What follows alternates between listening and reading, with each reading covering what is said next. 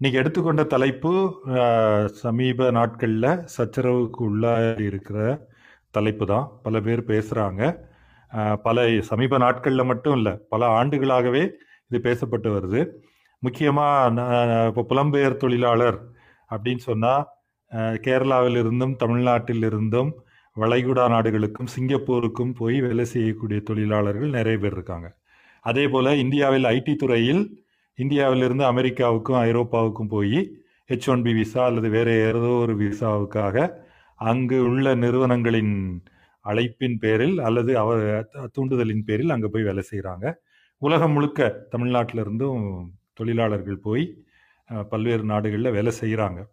அதே போல் கடந்த சில ஆண்டுகளாக தமிழ்நாட்டிலும் பெரிய எண்ணிக்கையில் பிற பகுதிகளை சேர்ந்த தொழிலாளர்கள் வர்றாங்க. அந்த தமிழ்நாட்டுக்கு உள்ளே நடக்கிற இடம்பெயர்தலும் நடக்குது. புலம்பெயர்தல் கிராமப்புறங்கள்லேருந்து நகரத்துக்கு வர்றது.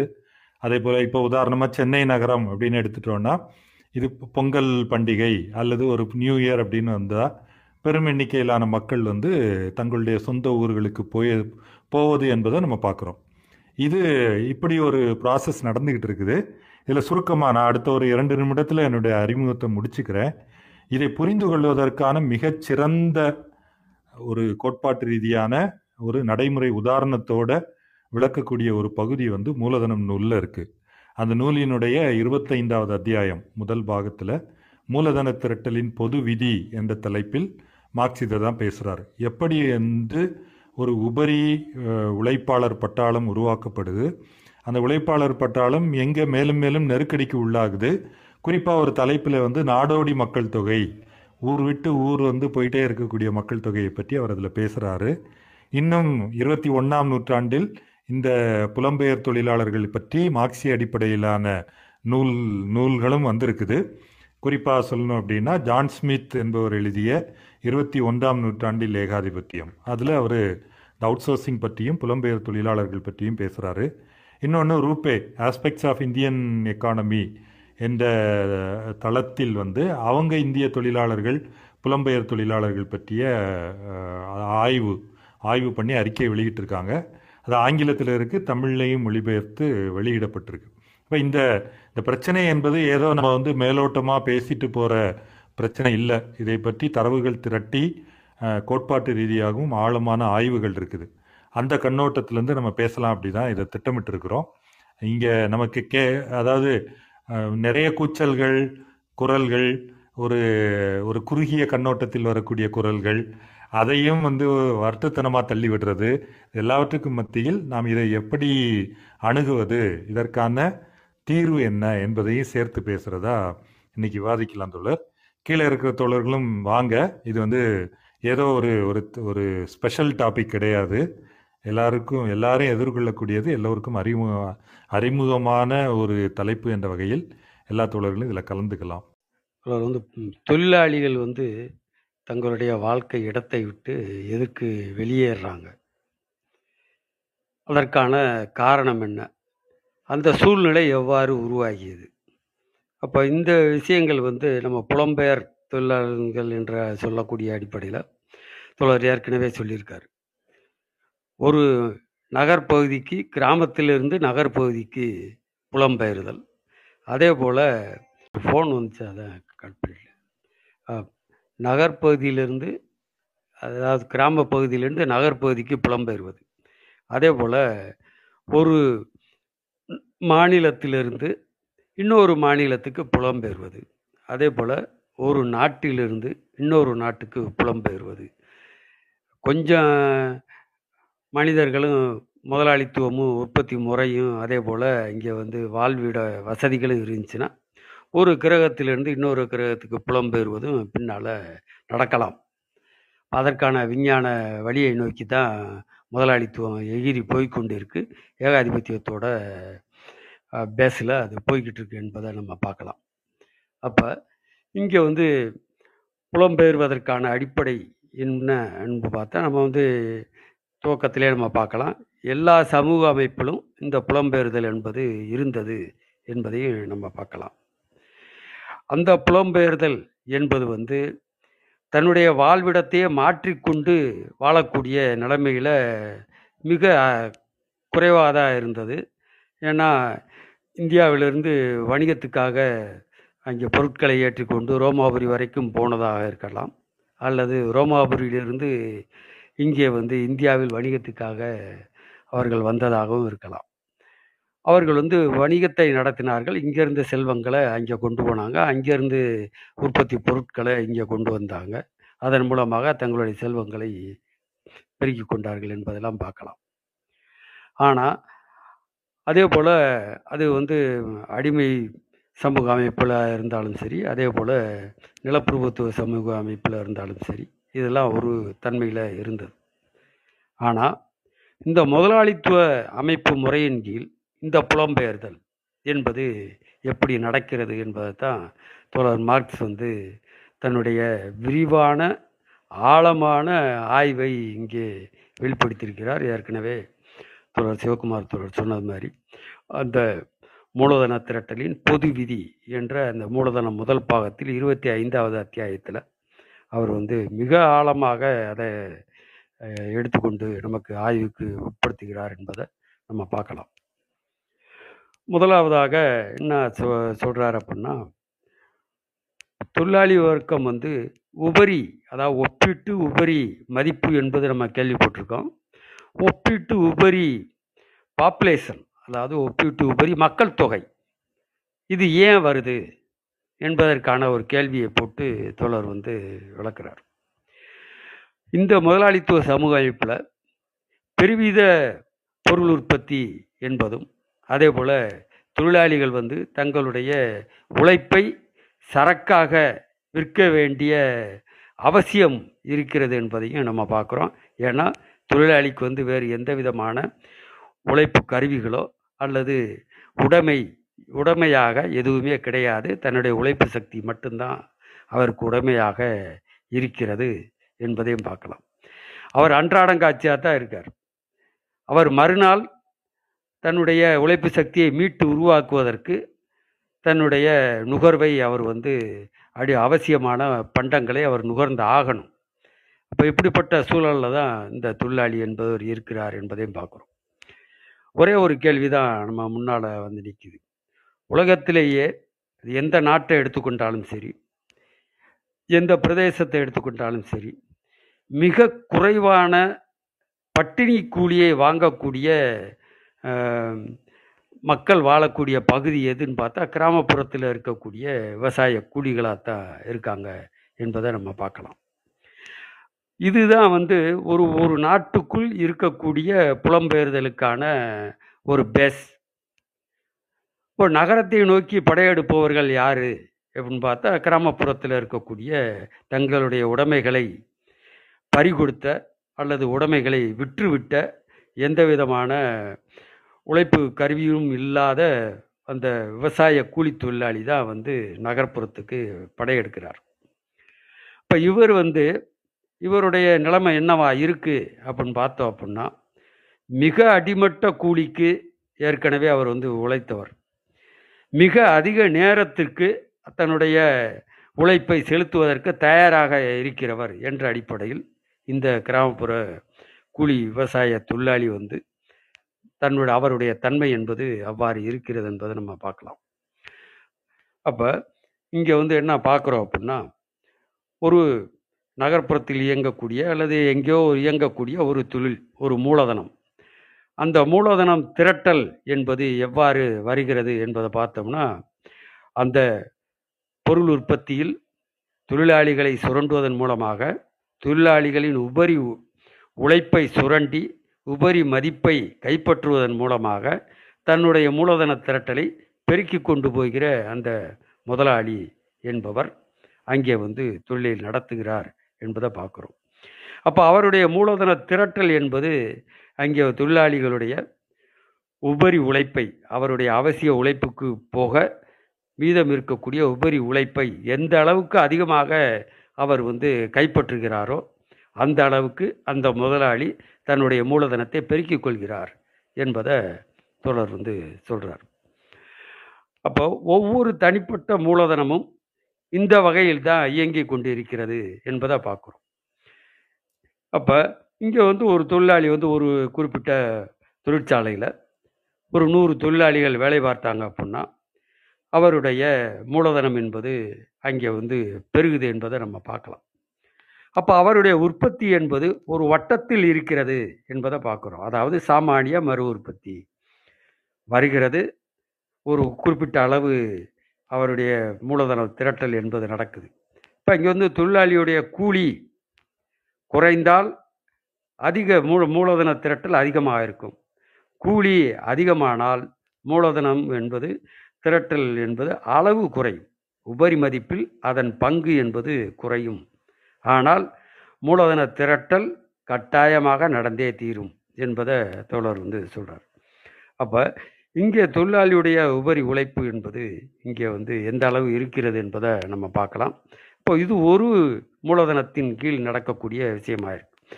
இப்படி பல்வேறு விதமான பல லட்சக்கணக்கான பொருள் உற்பத்தி என்பது இந்த சமூகத்தில் நடக்கிறது. ஒரு நாடு அல்லது ஒரு சமூகம் என்ற அளவில் பார்த்தோம்னா அதே எத்தனை விதமான பொருள்கள் இருக்கின்றனவோ அத்தனை விதமான மூலதனங்களும் இருக்கின்றன என்பதை நம்ம பார்க்கலாம். ஒவ்வொரு பொருள் உற்பத்தியிலும் ஒவ்வொரு விதமான தனி தொழில் கிளையிலும் ஒரு பல்வேறு மூலதனங்கள் என்பதும் இருக்குது என்பதை பார்க்குறோம். இது ஒட்டுமொத்தமான அனைத்து மூலதனங்களின் மூலதன திரட்டல் என்பது ஒட்டுமொத்த சமுதாயத்தின் மூலதன திரட்டலாக அது இருக்கிறது என்பதையும் பார்க்குறோம். இப்போ ஒரு இயல்பான நடைமுறையில் இங்கே நம்ம என்ன பார்க்குறோம் அப்படின்னா தொழிலாளியுடைய உற்பத்தி திறன் என்பது ஒரே அளவில் இருக்குது, சமூகம் முழுமைக்கும் ஒரே அளவு இருக்குது, ஒரு தனிப்பட்ட தொழிற்கிளையிலும் ஒரே அந்த அளவில் இருக்குது. அப்போ அங்கே வந்து மூலதன திரட்டலை அதிகப்படுத்துவதற்கு இந்த முதலாளி என்ன செய்வார் என்று பார்த்தோம்னா பார்த்தோம் என்றால் அங்கே வந்து அந்த தொழிலாளியின் உழைப்பு நேரத்தை அதிகப்படுத்துவது ஒன்று, இரண்டாவதாக அவருடைய உழைப்பு மும்முரத்தை அதிகப்படுத்துவது. இந்த ரெண்டு காரணிகளின் விளைவாக தன்னுடைய மூலதன திரட்டலை அவர் அதிகப்படுத்தி கொள்ள முடியும். இது ஒரு விதம். சரி, அதாவது நம்ம வந்து புலம்பெயர் தொழிலாளர்கள் பற்றி பேசிகிட்டு இருக்கிறோம். சமீபத்தில் அது ஒரு சமூக வலைத்தளங்களில் ஒரு பெரிய விவாதம் வந்து நடந்துக்கிட்டு இருக்கு. தமிழ்நாட்டில் வந்து எப்படி வடமாநில தொழிலாளர்கள் அதிகமாக வராங்க, அதனுடைய விளைவுகள் என்ன, அதை பற்றி பல கருத்துக்கள் வந்து சொல்லப்பட்டு வருது. அதை அந்த பின்னணியில் தான் நம்ம அதை பேசுகிறோம்.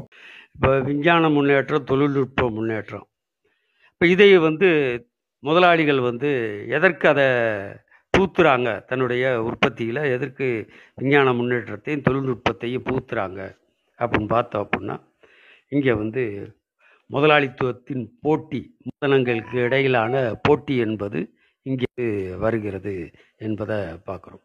இப்போ அந்த போட்டியின் காரணமாக அதிகமான உற்பத்தி செய்ய வேண்டிய ஒரு சூழல் என்பதும் இருக்கிறது என்பதை பார்க்குறோம். ஏன்னா இந்த போட்டி வந்து எதில் வெளிப்படும் அப்படின்னா உற்பத்தி பொருளின் விலையை, அதாவது மதிப்பை விட குறையாமல் விலையை குறைப்பதில் அது வந்து நிற்கும் என்பதை பார்க்குறோம். அப்போ ஒரு உற்பத்தியாளர் உதாரணமாக சொன்னால்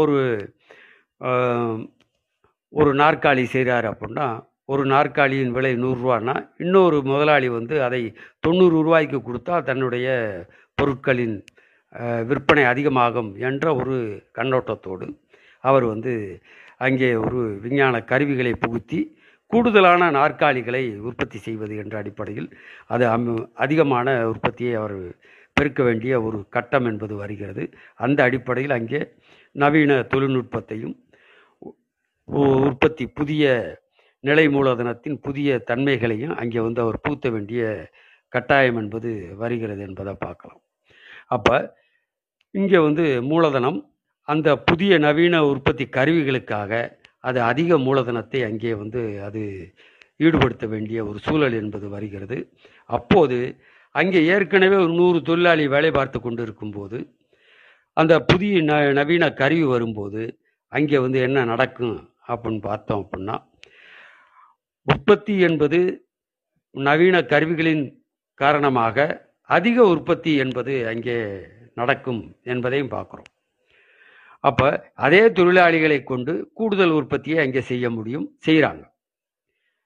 ஆனால் இது ஒரு அந்த சந்தை மட்டம் என்பது மிக அதிகமான ஒரு போட்டியின் காரணமாக அது தன்னுடைய உற்பத்தி பொருளை விலை குறைக்க முடியாத சூழ்நிலையில் என்பது வருமானால் அங்கே என்ன நடக்கும் அப்படின்னா, அந்த முதலாளி என்பவர்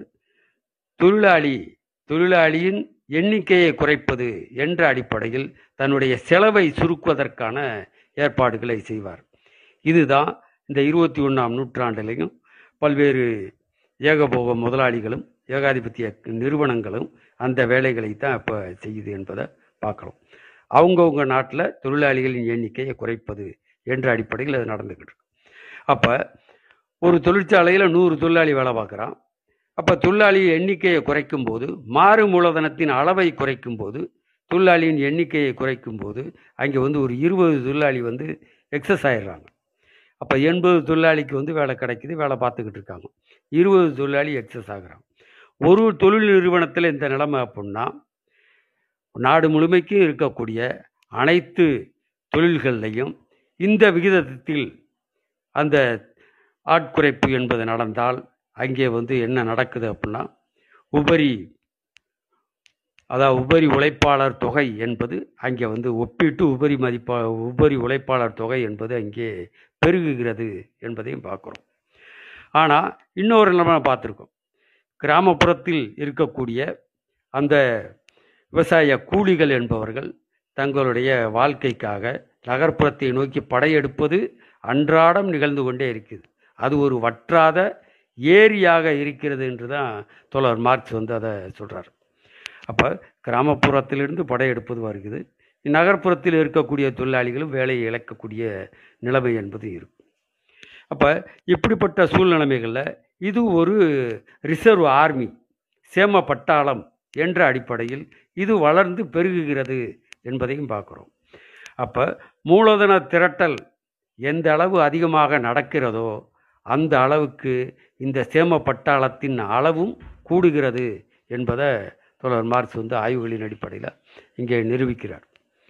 அப்போ இந்த சேம பட்டாளம் இருப்பது என்ன விளைவை ஏற்படுத்துகிறது என்று பார்த்தோமானால், இந்த முதலாளிகளுக்கு எப்பொழுது வேண்டுமானாலும் தன்னுடைய உற்பத்திக்கு தேவையான அந்த உழைப்பு சக்தியை எப்பொழுது வேண்டுமானாலும் பெற்றுக்கொள்ளலாம் என்ற ஒரு நிலையை அது ஏற்படுத்துகிறது என்பதை அங்கே தோழர் சுட்டி காட்டுறார்.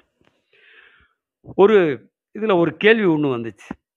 இந்த குறிப்பிட்ட காலத்தில் 1860களில் அங்கே ஒரு பஞ்சு நெருக்கடி, அதாவது பஞ்சு பற்றாக்குறையின் காரணமாக பிரிட்டனில் ஒரு தொழில்கள் எல்லாம் மூடப்பட்ட நிலைமையில் அங்கே தொழிலாளிகளின் எண்ணிக்கை கிட்டத்தட்ட ஒரு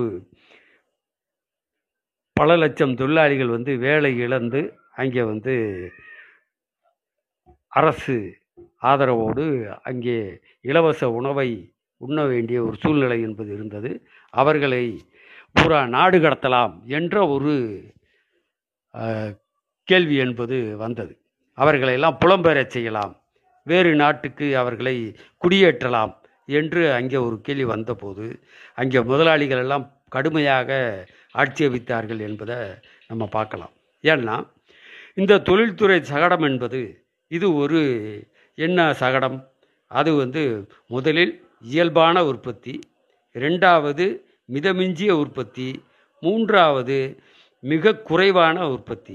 இந்த அடிப்படையில் இந்த தொழில்துறை சகடம் என்பது நெருக்கடிகளை சந்திக்குது. இது 10 ஆண்டுகளுக்கு ஒரு முறை வருகிறது என்று தோழர் 1860களில் நம்ம தோழர் மார்க்ஸும் எங்கெல்ஸும் அதை கருதினார்கள். அது சிறிது அலை உறவும் செய்யும் என்று அவங்க சொல்கிறாங்க. அப்போ இந்த தொழில்துறை சகடத்தின் காரணமாக குறைந்த, அதாவது உற்பத்தியில் நெருக்கடி, குறைந்த அளவு உற்பத்தி நடக்கும்போது தொழிலாளர்கள் சேம பட்டாளமாக மாற்றப்படுவதும், அதே நேரத்தில் அந்த 10 ஆண்டுகளுக்குள் ஒரு மிகை உற்பத்தி தேவை என்ற அடிப்படையில் அப்போது தொழிலாளிகள் வெளியேற்றப்பட்டால் அவர்களுடைய தேவை என்பது, அவர்களுடைய உழைப்பதற்கு தேவையான ஆட்கள் கிடைக்க மாட்டார்கள். இப்போ புதிதாக வரக்கூடிய ஆட்கள் என்பவர்களும் கிட்டத்தட்ட 16 ஆண்டு காலம் காத்திருக்க வேண்டும் என்ற விதமான ஒரு கருத்தும் அங்கே வந்தது என்பதை பார்க்குறோம். ஆக தொழிலாளிகள் என்பது அங்கேருந்து வெளியே கடத்தக்கூடாது என்று ஒரு பெரிய அங்கே ஒரு தகராறே நடந்து அந்த அடிப்படையில் தொழிலாளர்களுக்கு அங்கே உள்நாட்டிலேயே அவர்களுக்கு இலவச உழைப்பும் உணவும் அங்கே கொடுக்கப்பட்டது என்பதை நம்ம பார்க்கலாம். அப்போ இந்த தொழில்துறை சேம பட்டாளங்கள் என்ன செய்யுது அப்படின்னு பார்த்தோம் அப்படின்னா, என்ன விளைவை ஏற்படுத்துது அப்படின்னு பார்த்தோம் அப்படின்னா, அது ஏற்கனவே உழைப்பில் ஈடுபடக்கூடிய வேலையில் இருக்கக்கூடிய அந்த உழைப்பாளர்களின் ஊதியத்தை உயர்த்தாமல் பாதுகாப்பதற்கு அந்த தொழில்துறை சேம பட்டாளம் என்பது அங்கே முதலாளிகளுக்கு அனுசரணையாக இருக்கிறது என்பதை பார்க்குறோம். அப்போ இந்த தொழில்துறை சேம பட்டாளம் என்பது ஒரு அவர்களுக்கு வேலை கிடைத்தால் ஒரு அரை வேலையாக இருக்கும், இல்லை பகுதி நேர வேலையாக இருக்கும், அல்லது ஒரு சீசனல் ஒர்க்கு என்ற அடிப்படையில் ஒரு பருவகால வேலை கிடைக்கும் என்ற அடிப்படையில் தான் அவங்களுடைய நிலைமை என்பது இருக்கும். அப்போ இந்த தொழில்துறை உற்பத்தியில் நவீன எந்திரங்கள் பூத்தப்படும் போது மாறா மூலதனத்துக்கும் மாறும் மூலதனம் ஆகிய தொழிலாளியின் கூலிக்கும் இடையில் இருக்கக்கூடிய விகிதம் என்பது மாறுகிறது என்பதை பார்க்குறோம். அப்போ இறந்த உழைப்பு அதிகமாகிறது, உயிருள்ள உழைப்பின் அளவு குறைகிறது என்பதை பார்க்குறோம். அதான் மாறும் மூலதனம் என்பது குறைகிறது.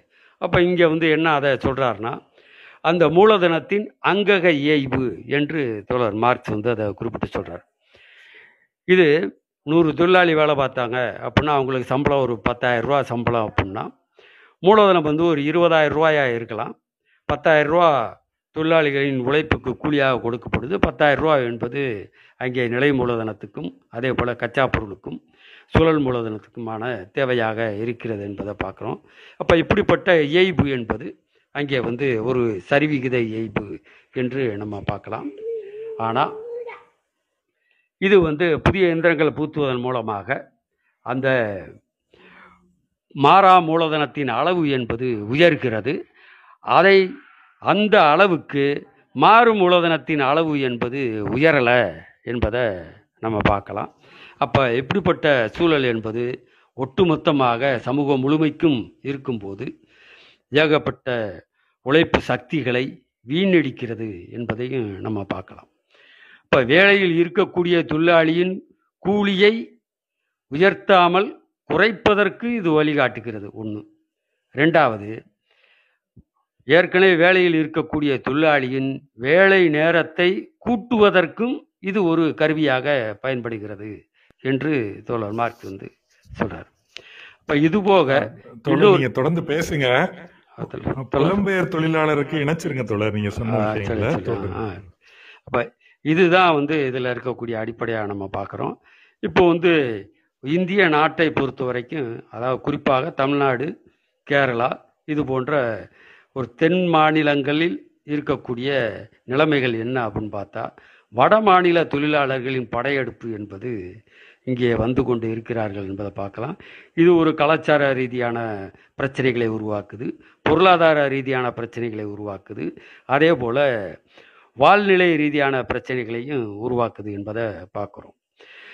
அதிகமாக புலம்பெயரக்கூடிய இந்திய நாட்டுக்குள் புலம்பெயரக்கூடிய தொழிலாளிகள் வடக்கிலிருந்து வர்றாங்க, பீகார், உத்தரப்பிரதேசம், அதே போல் வங்கத்திலிருந்து கூட வர்றாங்க என்பதை பார்க்குறோம். அதே போல் வங்கத்திலிருந்து ஹரியானாவுக்கும் பஞ்சாபுக்கும் போன தொழிலாளிகள் எண்ணிக்கை நம்ம இதை எப்போ நம்ம கண்கூட பார்த்தோம்னா, இந்த கொரோனா பீரியடில், லாக்டவுன் பீரியடில் அவங்க பூராமே சொந்த ஊர்களுக்கு திரும்பும்போது பட்ட கஷ்டங்களையும் அதனால் வந்த விளைவுகளையும் பிரச்சனைகளையும் நம்ம பார்க்கும்போது, அப்போ தான் இத்தனை லட்சக்கணக்கான பேர் புலம்பெயர்ந்திருக்கிறார்கள், அத்தை கூலி வேலை பார்க்குறதுக்காக புலம்பெயர்ந்திருக்கிறார்கள் என்பதை நம்ம பார்க்கணும். அப்போ அந்த பீகாரில் இருக்கக்கூடிய அந்த கூலி விவசாய தொழிலாளிகள் பலவிதமான கஷ்டங்களை அவங்க எதிர்கொள்கிறாங்க. 1, ஜாதிய ரீதியான பிரச்சனைகள் என்பது இருக்குது. அங்கே நிலப்புறவுகளின் கையில் மாட்டிக்கொண்டவர்களாக அவர்கள் இருக்கிறார்கள். 1, ஜாதிய ரீதியான விஷயம். 2வது, பொருளாதார ரீதியான விஷயம். அவங்க கூடுதல் கூலி கிடைக்கும் அல்லது ஒரு தொடர்ச்சியான வேலை கிடைக்கும் என்ற அடிப்படையில் அவர்கள் தமிழ்நாட்டுக்கோ கேரளாவுக்கோ ஆந்திராவுக்கோ இன்னும் பல்வேறு மாநிலங்களுக்கோ அவங்க புலம்பெயர்கிறார்கள். ஆந்திராவிலிருந்து புலம்பெயர்வர்கள் இருக்காங்க என்பதை நம்ம பார்க்கலாம். அதே போல் தமிழ்நாட்டிலிருந்து வெளிநாட்டுகளுக்கு புலம்பெயரக்கூடிய தொழிலாளர்களும் இருக்கிறாங்க. அவங்க சவுதி, துபாய், இது போன்ற மலேசியா, சிங்கப்பூர் போன்ற நாடுகள்லையும் இருக்காங்க. அதே போல் கேரளாவிலிருந்தும் அந்த கல்ஃப் கண்ட்ரிஸ்க்கு புலம்பெயர்ந்த தொழிலாளர்கள் இருந்தும் இருக்காங்க. இப்போ உள்நாட்டை பொறுத்த வரைக்கும், தமிழ்நாட்டை பொறுத்த வரைக்கும் நமக்கு ஒரு பிரச்சனை இருக்குது. ஒரு இனது ரீதியான பிரச்சனை என்பது இங்கே எழுப்பப்படுது என்பதை பார்க்குறோம். இங்கே அதுக்கு என்ன பிரச்சனை, என்ன விஷயத்தை சொல்கிறாங்க அப்படின்னா, அவங்க நமது கலாச்சாரத்தை, தமிழ் கலாச்சாரத்தையே மாற்றுறாங்க. அவங்ககிட்ட இந்தியில் தான் நம்ம பேச வேண்டியிருக்கு, இந்தி தெரியலை அப்படின்னா அவங்கள வேலை வாங்க முடியலை, இந்த மாதிரி ஒரு நிலைமை இருக்குது. அவங்க குறைந்த கூலிக்கு அதிக நேரம் வேலை செய்கிறாங்க என்பதையும் இங்கே சொல்கிறாங்க. அப்போ உள்ளூரில் இருக்கக்கூடிய தொழிலாளிகளுக்கு வேலை கிடைப்பதற்கு ஒரு சிரமமான சூழ்நிலை என்பது இருக்குது என்பதை பார்க்குறோம். ஆனால் போகிற போக்கில் இவங்க என்ன சொல்கிறாங்க அப்படின்னா, அங்கேருந்து பீகார்லேருந்து வர்ற தொழிலாளி கொடுக்குற சம்பளத்தை வாங்கிட்டு எவ்வளோ நேரம் வேணாலும் வேலை பார்க்குறான், பெர்ஃபெக்டாக வேலை பார்க்குறான் என்பதையும் அப்படிலாம் சொல்லிக்கிட்டு இருக்காங்க. ஆனால் முக்கியமான காரணம் அந்த பீகார் தொழிலாளிக்கு கூடுதல் ஊதியம் தமிழ்நாட்டில் கிடைக்கிறது என்பது தான் காரணமே ஒழிய வேறு எந்த காரணமும் அதில் இல்லை என்பதை நம்ம பார்க்கலாம்.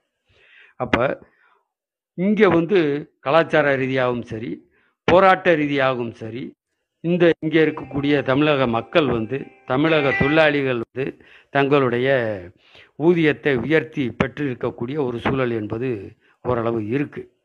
இது கடந்த கால போராட்டங்களின் வரலாறாக அது இருக்கிறது என்பதை பார்க்குறோம். அப்போ இதை விட்டுவிட்டு அவர்கள் கலாச்சார ரீதியாகவோ மொழி ரீதியாகவோ அவர்களை புண்படுத்துவது என்பது, அவர்களை தனிமைப்படுத்தி பேசுவது என்பதும் சரியான விஷயமாக நாம் கருத முடியாது என்பதை தான் சொல்கிறேன். இப்போ தோழர் சொன்னதோடைய தொடர்ச்சியாக நான் சில விஷயங்கள் மட்டும் குறிப்பிடுறேன் தோழர்.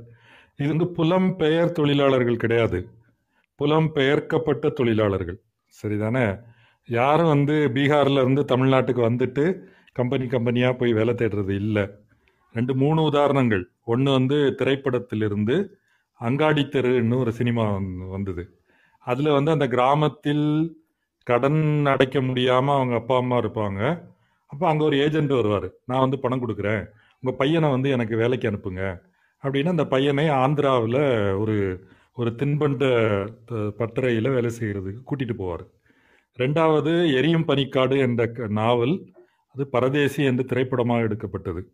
அங்கேயும் முதலாளித்துவ தேயிலை தோட்டங்களில் கூலி வேலைக்கு ஆள் வேணும்னு சொல்லி அந்த ஏஜெண்ட் கிராமங்களில் போய் மக்கள்கிட்ட பேசி உனக்கு அது கிடைக்கும் இது கிடைக்கும், நீங்கள் இடம்பெயர்ந்து வாங்க அப்படின்னு அழைத்து கொண்டு போவது.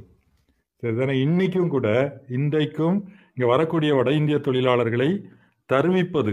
உங்கள் ஒரு தொழிலாளி இருக்கிறாருன்னா கிராமத்திலேருந்து ஒரு 10 பேர் வேணும்பா அப்படின்னு ஒரு நெட்வொர்க்கை யார் உருவாக்குறாங்க என்றால் தமிழ்நாட்டை சேர்ந்த முதலாளிகள். ஏன் அதை உருவாக்குறாங்க? ஏன்னா குறைந்த தமிழ்நாட்டு தொழிலாளர்களுக்கு கொடுப்பதை விட குறைந்த கூலி கொடுத்து நம்ம வேலை வாங்க முடியும் என்று தமிழ்நாட்டு முதலாளிகள் தான் அதை செய்கிறாங்க. அதே போல் நமக்கு ஐடி துறை தெரியும். ஐடி துறையில் H1B விசா அப்படின்னு ஒரு முறை இருக்குது. இதை உருவாக்கியது அமெரிக்க நாடாளுமன்றம். அந்த நாட்டு முதலாளிகள் மைக்ரோசாஃப்ட் அது போன்ற பெரிய நிறுவனங்கள்லாம் லாபி பண்ணி எங்களுக்கு இவ்வளவு இந்திய தொழிலாளர்கள் அல்லது வெளிநாட்டு தொழிலாளர்கள் வேணும், முக்கியமாக இந்திய தொழிலாளர்கள் அப்படின்னு லாபி பண்ணி அந்த முறையை உருவாக்குறாங்க.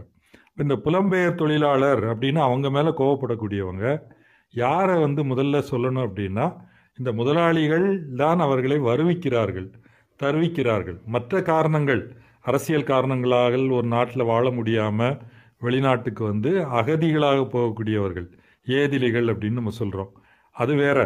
ஆனால் இந்த பொருளாதார ரீதியான புலம்பெயர்தல் நம்ம நாட்டை பொறுத்த வரைக்கும் பெரும்பாலான இடங்களில் முதலாளிகளின் தூண்டுதலால், அவர்கள் இழுப்பதால் தான் நடக்குதுங்கிறத நம்ம பார்க்க முடியும் தோழர். இப்போ முதலாம் நூலில் மார்க்ஸ் அதை பற்றி என்ன பேசுகிறாரு? முதல் விஷயம், சேகரன் தோழர் விளக்கிய மாதிரி ஒரு முதலாளித்துவ மூலதன திரட்டலின் ஊடாகவே தொழிலாளர்களுடைய எண்ணிக்கை தொடர்ந்து குறைக்கப்படுது, தொழிற்சாலையில் வேலை செய்யக்கூடியவங்க. அதுபோக அந்த சேமப்பட்டாளத்தை அவர் 3ஆக பிரிக்கிறார், மொத்த 4ஆக பிரிக்கிறாரு. முக்கியமாக 3 வந்து போவது. சில துறைகளில் தொழிலாளர்கள் சீசன் இருக்கும்போது வேலை கிடைக்கும் போது, வேலை இல்லாத போது அவங்க வேலை இல்லாமல் வீட்டில் இருக்கணும். ஆனால் ஆக்டிவாக வேலை தேடிக்கிட்டு இருப்பாங்க. இப்போ நம்ம நகரங்களில் அப்படி பார்க்கலாம், பல்வேறு துறைகளில் வேலை செய்யக்கூடிய தொழிலாளர்கள் வேலை கிடைக்கும் போது கிடைக்கும், கிடைக்காத போது அவங்க வேலை இல்லாமல் சும்மா இருக்கணும். இது குறை வேலை வாய்ப்பு, பார்ஷியலி எம்ப்ளாய்டு அப்படின்னு சொல்கிறாங்க. ரெண்டாவது உள்ளுரையானது, அதாவது பொட்டன்ஷியல், அது வேற ஒரு வார்த்தை, இன்னும் வேற ஒரு வார்த்தை இங்கிலீஷில். அது விவசாய கூலி தொழிலாளர்கள் கிராமப்புறங்களில் அவங்க அதுதான் நம்ம நாட்டை பொறுத்த வரைக்கும் பெரிய அளவில் இருப்பது. அது தஞ்சாவூரை சேர்ந்த கிராமங்களாக இருக்கட்டும், அல்லது தமிழ்நாடு முழுக்க இருக்கிற கிராமங்கள்லேருந்து திருப்பூருக்கு இளைஞர்கள் போகிறாங்க. அவங்க என்ன பண்ணுறாங்க, திருப்பூரில் வேலை இருக்குது, ஃப்ரெண்டு கூப்பிடுறாரு, அந்த முதலாளி எனக்கு இத்தனை ஆள் வேணும்னா அங்கே போயிட்டு அங்கே தங்கி வேலை செஞ்சுட்டு ஊருக்கு திருப்பி வராங்க. அங்கே வேலை இல்லை அப்படின்னா கிராமத்துக்கு திருப்பி வந்துடுறாங்க. இதே விஷயந்தான் பீகார்லேயும் மேற்கு வங்காளத்திலையும் வங்கதேசத்திலையும் நடக்குது. கிராமப்புறங்களிலிருந்து தேவைப்படும் போது, வேலை கிடைக்கும் போது நகரத்துக்கு வர்றது. அவங்க ஒரு கால் தோழர் சேகரன் தோழர் சொன்ன மாதிரி மிக குறைந்த கூலி தான் கிராமப்புறங்களில் வழங்கப்படுது. அப்போ இந்த நகரங்களில் கிடைக்கிற வாய்ப்பை பயன்படுத்திட்டு அவங்க ஃப்ளோட்டிங்காக இருக்கிறாங்க. இது ரெண்டாவது. மூணாவது தேங்கி நிற்கிறது. தேங்கி நிற்கிற பிரிவில் தான் இனிமேல் அதாவது வேலை செய்ய முடியாது, வேலை இழந்தவர்கள், அல்லது ஏற்கனவே ஒரு வேலை செஞ்சுட்டு இருந்து அந்த புதிய வேலைக்கு போக முடியாமல் இருக்கக்கூடியவங்க, இப்படிப்பட்ட பிரிவினர் 3ஆவது பிரிவில் வராங்க. இது போக இதுக்கான இந்த தொழில்துறை சேமைப்பட்டாளத்தில் ஒரு அடிமட்ட படிவு இருக்குது. அது என்னவா இருக்கிறாங்க, அவங்க இந்த மாதிரியான எந்த ஒரு முறைக்குள்ளேயும் வராமல், உத்தரவாதமும் இல்லாமல், ஒரு ரொம்ப மோசமான நிலைமையில் இருக்கக்கூடியவங்க, அவங்க வேலை செய்யக்கூடியவங்க. ஒரு முதல் அதுலேயும் 3 பிரிவாக இருக்குது. ஏதோ ஒரு வேலை செய்யக்கூடியவங்க அப்பப்போ ஒவ்வொரு வேலை பார்ப்பாங்க. கொஞ்சம் ஒரு நாள் அவர் கட்டட வேலைக்கு போவார், இன்னொரு நாள் ஒரு வண்டி எடுத்துட்டு ஏதாவது பழம் விற்க போவார். இப்படி பல்வேறு வகையான வேலைகளை செய்யக்கூடியவங்களாக இருப்பாங்க. ரெண்டாவது அனாதை வக்கற்ற குழந்தைகள் அப்படின்னு சொல்கிறாரு. மூன்றாவது நலிவுற்றோர். அவங்க முதலாளித்துவத்தில் வேலை செஞ்சு உடல் நலம் கெட்டு போனது, இனிமேல் வேலை செய்ய முடியாத நிலையில் இருக்கக்கூடியவங்க. இவங்களும் இந்த மூலதன திரட்டல் அல்லது முதலாளித்துவ உற்பத்தி முறை தொடர்ந்து உருவாக்கிக்கிட்டே இருக்குது. இப்போ இதனுடைய பொறியமைவை பற்றி மார்க்ஸ் விளக்குறாரு. இதெல்லாம் சொல்லிட்டு அவர் ஏதோ ஒரு வெறும் கோட்பாடு மட்டும் பேசலை. இங்கிலாந்தில் 1840கள் 50கள் 60களில் இந்த தொழில்துறை பாட்டாளி வர்க்கம் எப்படி உருவாகுது, குறிப்பாக இந்த சேமப்பட்டாளம், இந்த சேமப்பட்டாளத்தில் இது மாதிரி கிராமப்புறத்திலிருந்து புலம்பெயர்ந்து நாடோடிகளாக வேலை செய்யக்கூடியவருடைய நிலைமை என்ன, ஆக்சுவலாக ரிப்போர்ட், அவங்க தங்கக்கூடிய இடங்கள் எப்படிப்பட்டதாக இருக்குது, அவர்கள் எப்படியெல்லாம் சுரண்டப்படுறாங்கங்கிறத தனியாக பேசுகிறாரு. அதே போல் நகர்ப்புறத்தில் மிக குறைந்த கூலி வாங்கக்கூடிய பிரிவினர், அவங்க சேமப்பட்டாளமாக கூட இருக்கலாம். அதை பற்றியெல்லாம் நம்ம படிக்கும்போது இந்து சென்னை போன்ற நகரங்களிலிருந்து அல்லது மும்பை போன்ற நகரங்களிலிருந்து அவங்க வாழ்விடத்திலிருந்து துரத்தி அடிக்கப்படக்கூடியவர்கள். இங்கே புதுசாக நாங்கள் பாலம் கட்டுறோம், ரயில்வே போடுறோம், தொழிற்சாலை கட்டுறோம், இல்லை புதிய நகரம் அமைக்கிறோம் அப்படின்னு சொல்லி குடியிருக்கக்கூடிய மக்களை இன்னொரு இடத்துக்கு துரத்தி அடிப்பது, இதுவும் இதை பற்றியும் மார்க்ஸ் அதில் பேசுகிறாரு. அப்புறம் இன்னொரு தலைப்பில் என்ன சொல்கிறாருன்னா, நல்லா வேலை செய்யக்கூடிய, நல்லா சம்பளம் வாங்கக்கூடியவங்க பிரிவினருக்கு வேலை இல்லாமல் போகும்போது அவங்களுடைய வாழ்நிலை என்னவாகுது. அப்புறம் மிக விரிவாக பரிசீலிப்பது இந்த விவசாய கூலி தொழிலாளர்கள், அவர்களுடைய ஊட்டச்சத்து குறைபாடு, அவங்க எப்படி சாப்பிட்றாங்க, என்ன மாதிரி பிரச்சனைகள், வாழக்கூடிய இடம் எவ்வளவு மோசமாக இருக்குது, இதை பற்றி பேசுகிறாரு. இது எல்லாமே விளக்குவதற்கு முன்னாடி இந்த 20 ஆண்டுகளில் இங்கிலாந்தில் செல்வப்பெருக்கம் எவ்வளவு அதிகமாக வளர்ச்சி அடைஞ்சிருக்கு, எவ்வளவு பேர் வருமான வரி கட்டக்கூடியவர்களுடைய எண்ணிக்கை எவ்வளவு அதிகரித்தது, இதை பற்றி ரிப்போர்ட். அந்த ஆண்டு உற்பத்தி அப்படின்னு பார்த்தோன்னா பிரம்மாண்டமாக வளர்ச்சி அடைஞ்சிருக்குது. அதே நாட்டில் தான் இன்னொரு பக்கம் இந்த வக்கற்றோர், வேலை இல்லாதோர், மோசமான நிலைமைகளில் வேலை செய்யக்கூடியவர்கள், மோசமான நிலையில் குடியிருப்போர், இது எல்லாவற்றையும் நம்ம பார்க்குறோம். அப்போ இந்த புலம்பெயர்வு என்பது முதலாளித்துவத்தினுடைய மெக்கானிசத்துக்கு உள்ளே இருக்குது. ஒன்று, இந்த கிராமப்புறங்களில் விவசாய அழிவு, விவசாயத்தில் தாக்குப்பிடிக்க முடியாது, வருமானம் இல்லை என்று நகரங்களை நோக்கியும் பிற பகுதிகளை நோக்கியும் பிற நாடுகளை நோக்கியும் தள்ளக்கூடியதை முதலாளித்துவம் தான் செய்யுது. இரண்டாவது, வேலையில்லா ஏற்கனவே இருக்க வேலையில் இருக்கிற தொழிலாளர்களை வேலையிலிருந்து தூக்குவது. அப்போ இந்த ஆட்டோமேஷன், புதிய எந்திரங்களை புகுத்துவது எல்லாவற்றுக்கும் நோக்கம் தன்னுடைய செலவுகளை குறைத்து சந்தையை பிடிக்கணும். அதில் முக்கியமான ஒரு கூறு தொழிலாளர்களை எவ்வளவுக்கு எவ்வளவு மலிவான தொழிலாளர்களை கொண்டு தன்னுடைய உற்பத்தியை நடத்த முடியும் அப்படின்னு மூலதனம் தொடர்ந்து முயற்சி பண்ணிக்கிட்டே இருக்கு. இப்போ குறிப்பாக இப்போ தமிழ்நாட்டில் இருக்கிற பிரச்சனை வருவோம். இதை பற்றி நான் இன்றைக்கி சில குறிப்புகள் எடுத்துக்கிட்டு இருக்கும்போது, தமிழ்நாட்டில் நீங்கள் மின்துறை எடுத்துப்போம். மின்துறையில் வடமாநில தொழிலாளர்கள் அமர்த்தப்படலாம். எங்கெல்லாம் கான்ட்ராக்டுக்கு விட்டுருக்காங்களோ அங்கே அமர்த்தப்படலாம். அது பற்றி தரவுகள் என்னன்னு தெரியல. அதே போல் சென்னையில் பேருந்து போக்குவரத்து துறை இருக்குது. அங்கே கண்டக்டர், டிரைவர் எல்லாமே தமிழ்நாட்டை சேர்ந்தவர்கள் தான் வேலை செய்கிறாங்க. வடமாநில தொழிலாளர்கள் இல்லை. இது எதுக்காக நான் சொல்கிறேன் அப்படின்னா, அதே போல் மாநகராட்சி துப்புரவு தொழில், அதுலேயும் இன்னைக்கு வரைக்கும் பார்த்ததில் தமிழ்நாடு அல்லது ஆந்திராவை சேர்ந்த தொழிலாளர்கள் வேலை செய்கிறாங்க. அப்போது இதை முழுக்க இதை நடத்துவது, இன்னும் அரசு துறையும் சீக்கிரமாக உள்ளே வந்துடலாம். அது பொதுத்துறை நிறுவனங்கள்லாம் அதை செய்ய ஆரம்பிச்சிட்டாங்க. முதலாளிகள் முன்னின்று அதை நடத்துகிறார்கள். அதுதான் முக்கியமானது.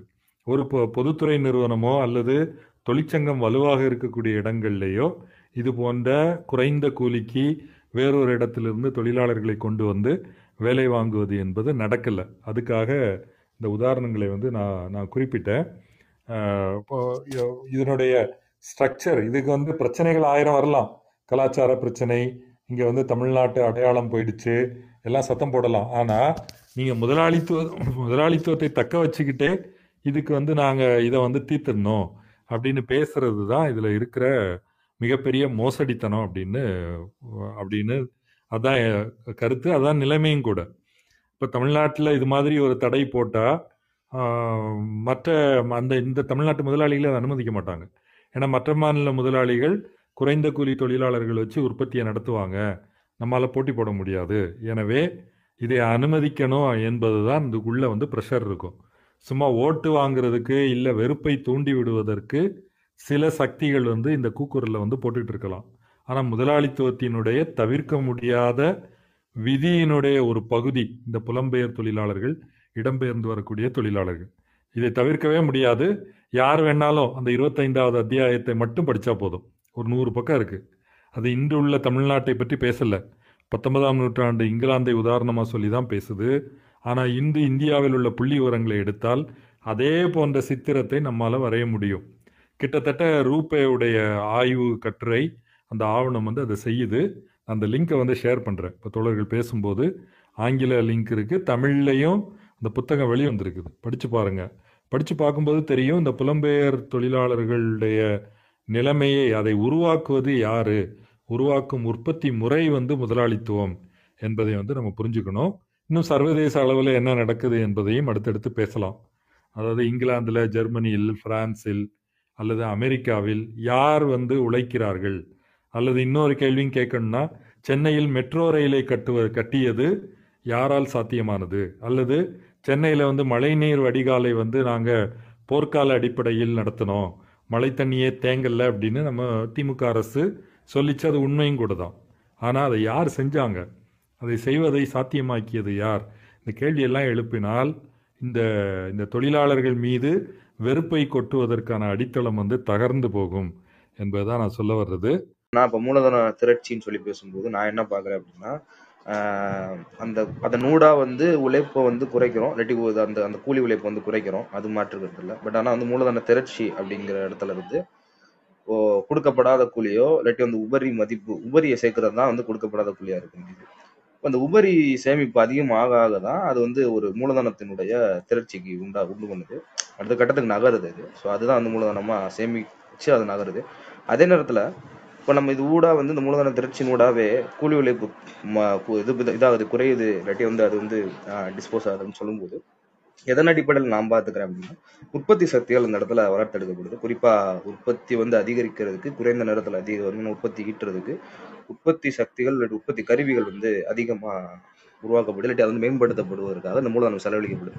ஆக வெறும் பண மதிப்பாவோ இல்லை வெறும் நிலம் மட்டும் இல்லாட்டி தங்கம் இது மட்டும் மூலதனம் இல்லாமல் அந்த உற்பத்தி சாதனங்களுக்கு அவங்க செலவழிக்கக்கூடிய அதுவுமே வந்து மூலதனத்துக்குள்ள தான் வரும்.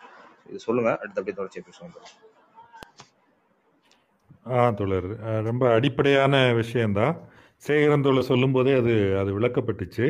அடிப்படை என்ன, மூலதனம், எந்திரம் என்பது மூலதனமா இல்லை, தொழிலாளி என்பவர் மூலதனமா? கிடையாது, அவர் ஒரு மனிதர் தான். கச்சா பொருள் மூலதனமா? கிடையாது. மூலதனம் என்பது இந்த ஒரு சமூக உறவு, கூலி உழைப்புக்கும் அந்த உற்பத்தி சாதனங்களை சொந்தமாக வைத்திருப்பவர்களுக்கும் இடையேயான உறவு. அப்போ இந்த மூலதனம் முதலாளித்துவ உற்பத்தி முறை தோன்றிய நிகழ்முறை அப்படின்னு மார்க்ஸ் விளக்குறாரு. முதல்ல இங்கிலாந்தில் முதலாளித்துவ உற்பத்தி முறை தோன்றுது அப்படின்னா மூலதனம் உற்பத்தி செய்யணும்னா கூலி உழைப்பாளி வேணும். கூலி உழைப்பாளி எங்கேருந்து வருவார்? அவர் வந்து அவருக்கு சொந்தமான நிலம் இருக்குது அல்லது கிராமத்தில் ஏதோ கைத்தொழில் செஞ்சிட்ருக்காரு அப்படின்னா கூலி வேலைக்கு யார் கிடைப்பாங்க? அப்போது இந்த கிராமங்களிலிருந்து, நிலத்திலிருந்தும் கைத்தொழிலிருந்தும் பிரிக்கப்பட்டு நகரங்களுக்கு தூக்கி எறியப்பட்ட கோடிக்கணக்கான தொழிலாளர்கள், அங்கே வந்து லட்சக்கணக்கான தொழிலாளர்கள் இங்கிலாந்தை பொறுத்த வரைக்கும். அவ்வளோ பெரிய மக்கள் தொகை இல்லைன்னு வச்சுக்கலாமே. அப்போ அதுதான் முதலாளித்துவ உற்பத்தி முறையினுடைய தொடக்கமே. இப்போ இதை பற்றி என்ன சொல்கிறாங்க மார்க்ஸ்? மூலதனம் நூல்லையும் எழுதுகிறாரு, குருண்ட்ரிச என்ற நூல்லையும் எழுதுகிறாரு.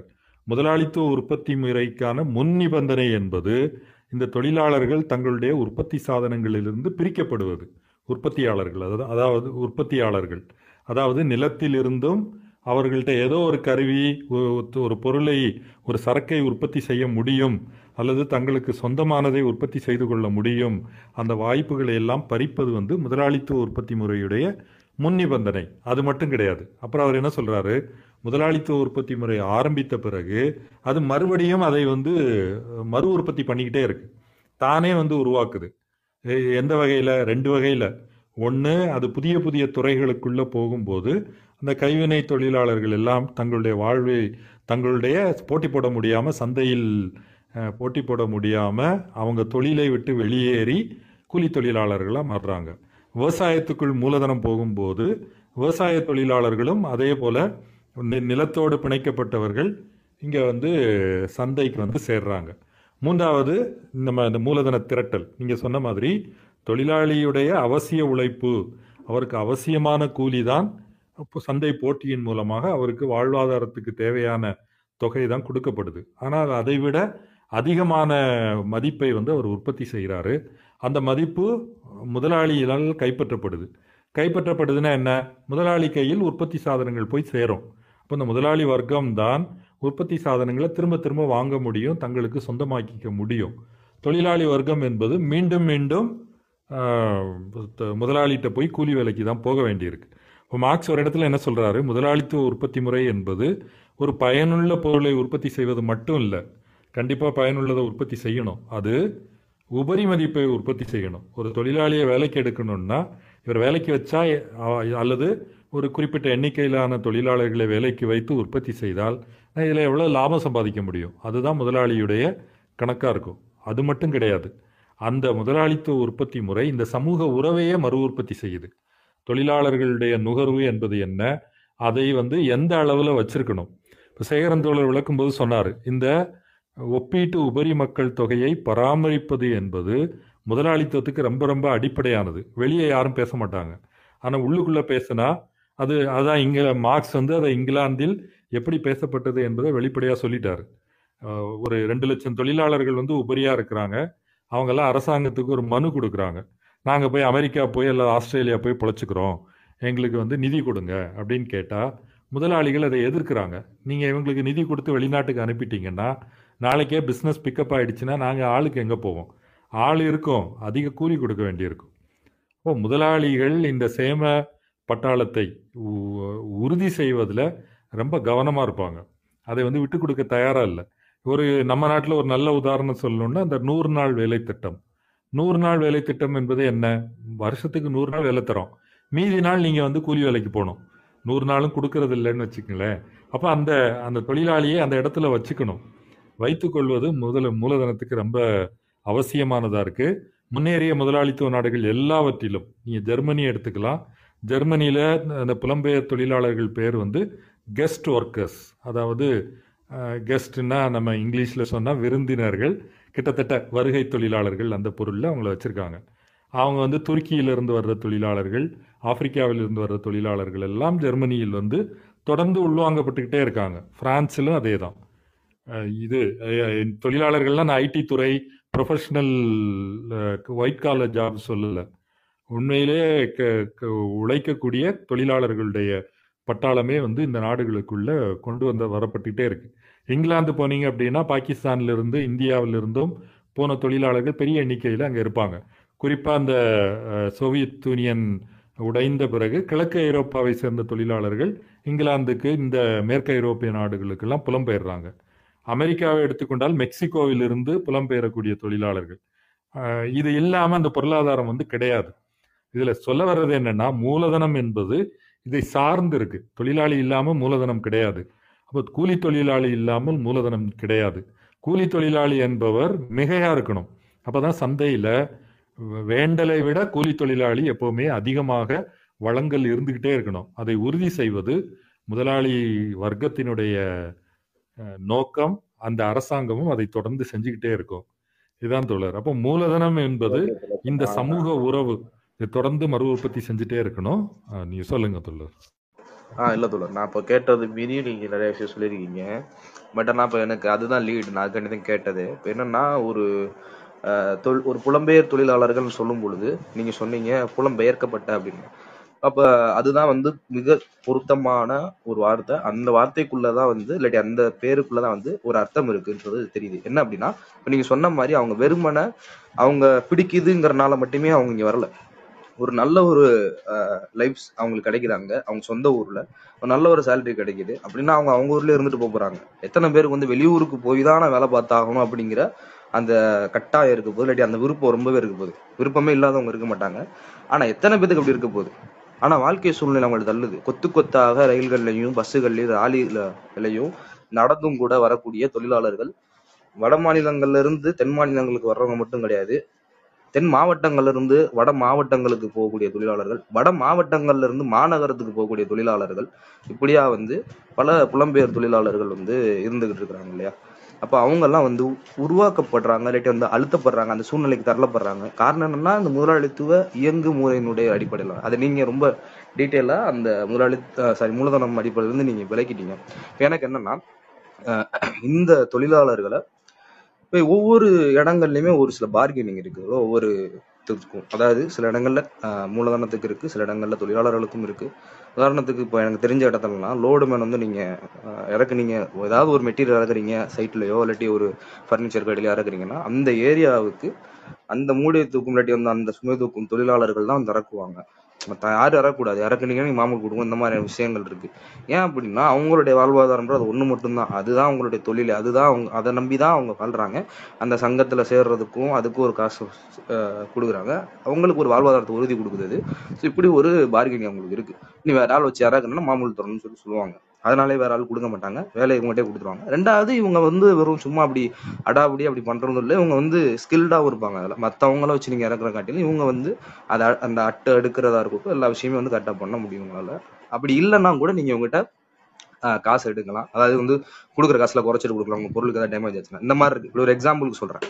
அப்போ இந்த ஒரு விஷயம் இருக்கு இல்லையா? இப்போ இந்த எல்லா தொழிலுக்கும் எல்லா இடங்கள்லையுமே அந்தந்த தொழிலாளர்கள், அங்கங்கே இருக்கக்கூடிய அந்த பகுதிகளை சேர்ந்த தொழிலாளர்கள் பண்ண முடியுமா? அதான் நான் இப்போ சொன்ன எக்ஸாம்பிளுக்குலாம் நீங்கள் ஒரு ஊரில் அந்த ஒரு பகுதியில் குறிப்பிட்ட பகுதியில் அந்த பார்கெனிங் இருக்குன்னா, அந்த ஊரை சார்ந்த அந்த மாவட்டத்தை சார்ந்த இல்லாட்டி அந்த பக்கத்து ஏரியாவில் இருக்க ஒரு தொழிலாளர் கூட வந்து பண்ண முடியாது இவங்களை மாரி. அப்படியான ஒரு பவர் இருக்கு அவங்கள்ட்ட. ஆனால் அது எல்லா தொழிலுக்கும் எல்லா தொழிலாளர்களும் இல்லை, ஒரு சில தொழில்களுக்கும் ஒரு சில தொழிலாளர்களுக்கு மட்டுமே தான் அது இருக்கு, அதெல்லாம் இல்லை. இப்போ ஏன் வந்து மற்றதுக்கு இல்லை அப்படின்னு கொஸ்டின் வைக்கும்போது, அந்தந்த தொழில்களுக்கு இப்படி ஒரு கலெக்டிவா வந்து சேரக்கூடிய தன்மை என்பது இல்லை.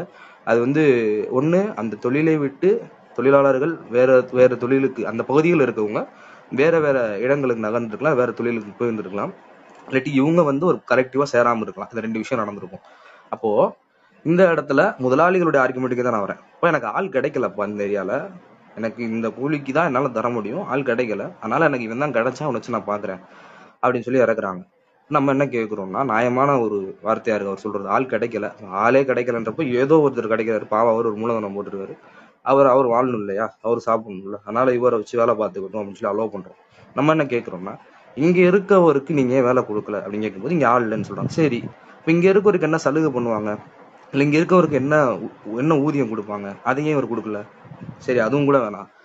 இங்கே உங்களுக்கு எங்கேயோ தொழிலாளர்களுக்குன்னு பொதுவா இருக்கக்கூடிய நாட்டில் இருக்கக்கூடிய சட்டம், அதை நம்ம பயன்படுத்துறோமா, அதை நம்ம இவங்க மேல வச்சிருக்கோமா, புலம்பெயர்ந்து வந்திருக்கக்கூடிய இந்த தொழிலாளர்கள் மேல வச்சுருக்கோமா? ஒரு குடிசை புள்ளையும் குடிசைன்றதோட தாண்டி ஒரு தகர செட்டுக்குள்ளையும் தகர டப்பாக்குள்ளையும் கண்டெய்னருக்குள்ளையும் வாழக்கூடிய தொழிலாளர்கள் அவங்க வச்சுட்டு இருக்கோம் ஒரு பக்கம். அப்ப இந்த லைஃப் சிஸ்டம் வச்சுட்டு சாப்பாடு முறையான சாப்பாடு கிடையாது, ஒரு ஊட்டச்சத்து கொடுக்கக்கூடிய அளவுக்கு இல்லாட்டி ஒரு ஒரு ஒரு நாகரிகமான ஒரு சுத்தமான இப்படியான ஒரு சாப்பாடு என்பது அவங்களுக்கு கிடைக்கிறது இல்லை. பாவம், அதையே மீறிதான் அவங்கள ஒரு புழு பூச்சி மாதிரி வச்சிருக்கிறோம். வச்சுட்டு அதுல நீ இருக்கிறதுக்கு காசு, சாப்பிட்றதுக்கு காசுன்னு சொல்லி அந்த மேன் பவர் சப்ளை பண்ண எடுத்துப்பான். நமக்கு அந்த மேன் பவர் சப்ளை பண்ணவனுக்கு இந்த ரைட்டு தான். இதுல நீ மனுஷனை கூப்பிட்டு வச்சு வேலை பாரு, குரங்கை கூப்பிட்டு வச்சு வேலை பாரு, ஏலியனை கூப்பிட்டு வச்சு வேலை பாரு, யாராவது வச்சு வேலை பாரு, இந்த ரேட்டுக்குள்ள முடிச்சு கொடுக்கணும், அவ்வளவுதான் சொல்லி நம்ம இங்க இருந்து மூலம் போட்டு இறக்குறோம். ஆனா இந்த மாதிரியான சூழலை நம்ம இருந்துகிட்டு நம்ம என்ன பண்றோம்னா, மிசாஜினிஸ்டா கொஸ்டின்ஸ் யார் மேல வைக்கிறோம்னா, இந்த புலம்பெயர்ந்து வரக்கூடிய தொழிலாளர்கள் மேல மட்டுமே வைக்கிறோம். ஏன் நீங்க வர்றீங்க, அவர்கள் பகுதிகளில் கிடைக்க முடியாத வேலைகளால் இங்க வர்றாங்க இருக்கும் பொழுதுமே இங்க இருக்கக்கூடிய முதலாளிகள் ஏன் அவங்களுக்கு கொடுக்கக்கூடிய சலுகைகள் கொடுக்கறது இல்லை? ஏன் குறைந்த கூலிகள் அப்ளை பண்ண அவங்க எடுக்கிறாங்க, வேலைக்கு எடுக்கிறாங்க, இப்ப வர்றேன்னு சொல்றனால எடுக்கிறாங்களா? இல்ல, அவங்க கொடுக்குறாங்க, அவ்வளவுதான் கொடுக்குறாங்க. இந்த கூலிக்கு இங்க கிடைக்க மாட்டான் ஆளு, அப்ப அங்க கிடைக்கிறான்ட்டு அவன் எடுக்கிறான். இது மாத்தி ரிவர்ஸா பார்க்க வேண்டியதை டோட்டலா நம்ம வேற மாதிரியான கண்ணோட்டத்தில் வைக்கிறோம். அதை சமூக வலைதளங்களையும் பிரச்சாரமா பயன்படுத்துறோம். அதுல நம்ம அந்த தொழிலாளர்கள் மேல மட்டும் முத்திரை குத்துறோம். அதுல தோழர் சொன்னது மாதிரி இந்த மாதிரியான விஷயங்கள் பேசுறோம். இப்ப எனக்கு என்னன்னா, இந்த மிசாஜினிஸ்டான கருத்துக்கள் ஒரு பெரும் முதலாளிகள்கிட்ட இருந்தோ, இப்ப இருக்கக்கூடிய சிறு குறு உற்பத்தியாளர் கூடிய முதலாளிகள் கிட்ட இருந்தோ கூட வராக்கான வாய்ப்பு இல்லை. ஏன்னா அவங்களுக்கு தெரியும் அந்த லேபரோட வேல்யூ தெரியும், அதனால அவங்க பேச மாட்டாங்க, அவனுக்கு அகைன்ஸ்டா பேச மாட்டாங்க. இன்னும் சொல்ல போனா, நீங்க ஒரு கன்ஸ்ட்ரக்ஷன் கம்பெனிலயோ இல்லாட்டி ஒரு பெரிய யூனிட், ஒரு மோட்டர் யூனிட்லயோ ஒரு மெக்கானிக்கல் ஓரியன்டா இல்ல ட்ரிபிள் ஓரியன்டா ஏதோ ஒரு ஜாப்ல இருக்கீங்க அப்படின்னீங்கன்னா, இல்ல நீங்க ஒரு ஹோட்டல்ல கூட நீங்க சூப்பர்வைசர் கூட இருக்கீங்க அப்படின்னா, உங்களை ஹிந்தி கத்துக்க சொல்லுவாங்க அந்த முதலாளிகள். அவங்க தமிழ் கத்துக்கிட்டு நீ பேசுன்னு சொல்ல மாட்டாங்க. ஏன் அப்படின்னா, அவனுக்கு சாதகமா நீ போ, அவன் தான் சீப்பு, அவன் தான் அதிகமா ப்ரொடக்டிவிட்டி எடுத்து தர்றான், ஏர்ன் பண்ணி தர்றான், அவன் தான் லாபத்தை அதிகமா பண்ணி தர்றான், அவனுக்கு சாதகமா நீ போன்றாங்க. அப்ப அந்த முதலாளிகளுக்கு கலாச்சாரமோ தேசிய தன்மையோ இல்லாட்டி மொழிப்பற்றோ இப்படி எந்த ஒரு இதுவுமே அவங்களுக்கு கிடையாது. அவங்களுக்கு தேவையான ஒற்றை சந்தை, சீப்பான லேபர் வேணும், அதிகமா அது மூலமா ஏர்ன் பண்ணணும். நாளைக்கு நம்ம இருக்கக்கூடிய ஸ்கில்டு பொசிஷன்ல அவங்க வந்தாங்கன்னா, சீப் லேபர் இருந்தாங்கன்னா அவங்களே வச்சுட்டு நம்மளை வெளியேற்றுவான். ஏன்னா அவனுக்கு ரொம்ப தோதா போயிடும், அந்த மொழி பேசக்கூடிய அவங்க கிடைச்சாங்கன்னா இன்னும் ரொம்ப தோதா போயிடும், அதனால வெளியேற்றிடுவாங்க, ஒன்றும் கவலை கிடையாது அவங்களுக்கு. இப்போ நம்ம அங்கே நம்ம இப்பவே ஒரு கூட்டம் இல்லை, அதனால நம்மளால கரெக்டிங் பண்ண முடியாது. நம்ம திரும்பவும் புலம்பிட்டே தான் கான்ட்ராக்டா இல்லாட்டி எங்கேயாவது வேற ஏதாவது அரபு கண்ட்ரிஸ்க்கோ தோழர் சொன்னது போல, இல்லாட்டி இங்கே இருக்கக்கூடிய ஏதோ ஒரு ஐடி கம்பெனி வேலைக்கு போகலான்னு சொல்லி ஏதாவது கோச்சிங் சென்டராக போய்கிட்டு இருந்திருப்போம். அந்த மாதிரியான ஒரு நிலைமைகளும் தள்ளப்பட்டிருப்போம். ஸோ திரும்ப வரணும் அப்படின்னா, இப்போ இந்த புலம்பெயர் தொழிலாளர்கள் அப்படின்னு சொல்லும்போது தொழிலாளர்கள் மட்டும் பார்க்குறோம். தொழிலாளர்கள் மட்டுமே ஒரு இடத்துல இருந்து ஒரு இடம் புலம்பெயர்றது இல்லை, மூலதனமும் கூட தான் புலம்பெயர்து. மூலதனமும் தான் ஒவ்வொரு இடத்துலையுமே அது ஓடிக்கிட்டே இருக்கு. எங்க அது துறை விட்டு துறை ஓடுது, இடம் விட்டு இடம் ஓடிக்கிட்டே இருக்கு. ஒவ்வொரு துறையில இருந்து, குறிப்பா ஒரு தொழில்துறையில இருந்து இன்னைக்கு அதே தொழில்துறை சார்ந்து ஒரு டிஜிட்டல் மயமாக்கப்பட்ட உற்பத்தியை நோக்கி அதை நோக்கியான மூலதனமா நகருது எல்லாமே. அதே போல இடங்களும் கூட இந்தியா போன்ற நாடுகள், பங்களாதேஷ் போன்ற நாடுகளுக்கு மூலதனங்கள் வருவதற்கு ரொம்பவே ஆவலா இருக்கு. இன்னுமே நீங்க எவ்வளவு தூரம் உங்களோட லேபர் லாஸ் எல்லாம் குறைக்க முடியும், எவ்வளவு தூரம் நீங்க அந்த இருக்க லாவை ரெகுலேட் பண்ணாம அதை நீங்க இம்ப்ளிமெண்ட் பண்ணாம இருக்க முடியுன்ற சோர்ஸ் எல்லாம் கிடைக்குது. லேண்டு ஃப்ரீயா கிடைக்குது, கரண்ட் ஃப்ரீயா கிடைக்குது, இவ்வளவு சப்சிடி கிடைக்குதுன்னா அவங்க இன்னும் வர்றதுக்கு ஆசையா தான் இருக்கிறாங்க. அப்போ மூலதனம் வருது இல்லையா? எதுக்கு சொல்றேன்னா, இங்க $1000, அதாவது இங்க $1000 $500 கம்மியா, எனக்கு தெரியல கரெக்டா என்ன ரேட்னு. அமெரிக்காவில் இருக்கக்கூடிய சேவைத்துறை வேலை பார்க்கக்கூடிய அந்த நிறுவனங்களுடைய தொழிலாளர்கள் அவங்களோட ரொம்ப சீப்பான ரேட்டுக்கு தான் நம்ம இங்கே ஆளுங்க வேலை பார்க்குறாங்க. இங்கே உள்ளவங்க அவங்கள நோக்கி நம்ம கேள்வி கேட்கறதில்ல. இதுவும் சமூக வலைதளங்களில் போய்கிட்டு இருக்கக்கூடிய ஒரு கேள்விதான், ஒரு நியாயமான கேள்வியாக நானும் பார்க்குறேன். ஏன் புலம்பெயர் தொழிலாளர்கள் மட்டும் கேள்வி கேட்கறோம் இல்லையா, புலம்பெயர் மூலதனத்தையும் கேட்கறது இல்லை? அங்க நீ இருக்கும்போது என்ன சேலரி பிடிப்பா அதை எங்கேயே கூட கேட்கறது இல்லை. அப்ப அது கேட்டா எவ்வளவு முரணா இருக்கும், எவ்வளவு தூரம் வந்து நீங்க அங்க அங்க இருக்க லைஃப் எக்ஸ்பெண்டிச்சர் வேற, இங்க இருக்க லைஃப் எக்ஸ்பெண்டிச்சர் வேறன்னு சொல்லி நியாயம் பேசுறீங்க. இப்ப இங்க மட்டும் இதுக்கு மட்டும் ஏன் அப்ளை பண்ண மாட்டீங்க, இந்த தொழிலாளருக்கு மட்டும் அப்ளை பண்ண மாட்டீங்க? அவனும் இந்த இடத்துல தானே வாழ்றான், அவன் ஊர்ல வந்து இங்க 250 ரூபா சம்பாதிச்சு அவன் ஊருக்கு அனுப்புனானா ஒரு சேவிங்ஸ் அங்க இருக்கு. நீங்க ஆர்கியூமெண்ட் பண்ணும்போது அவன் இங்க வாழக்கூடிய அவன் உயிருக்கு சாப்பிட்றதுக்கு எக்ஸ்பெண்டிச்சருக்கு அவன் செலவு பண்ணி தானே ஆகணும்.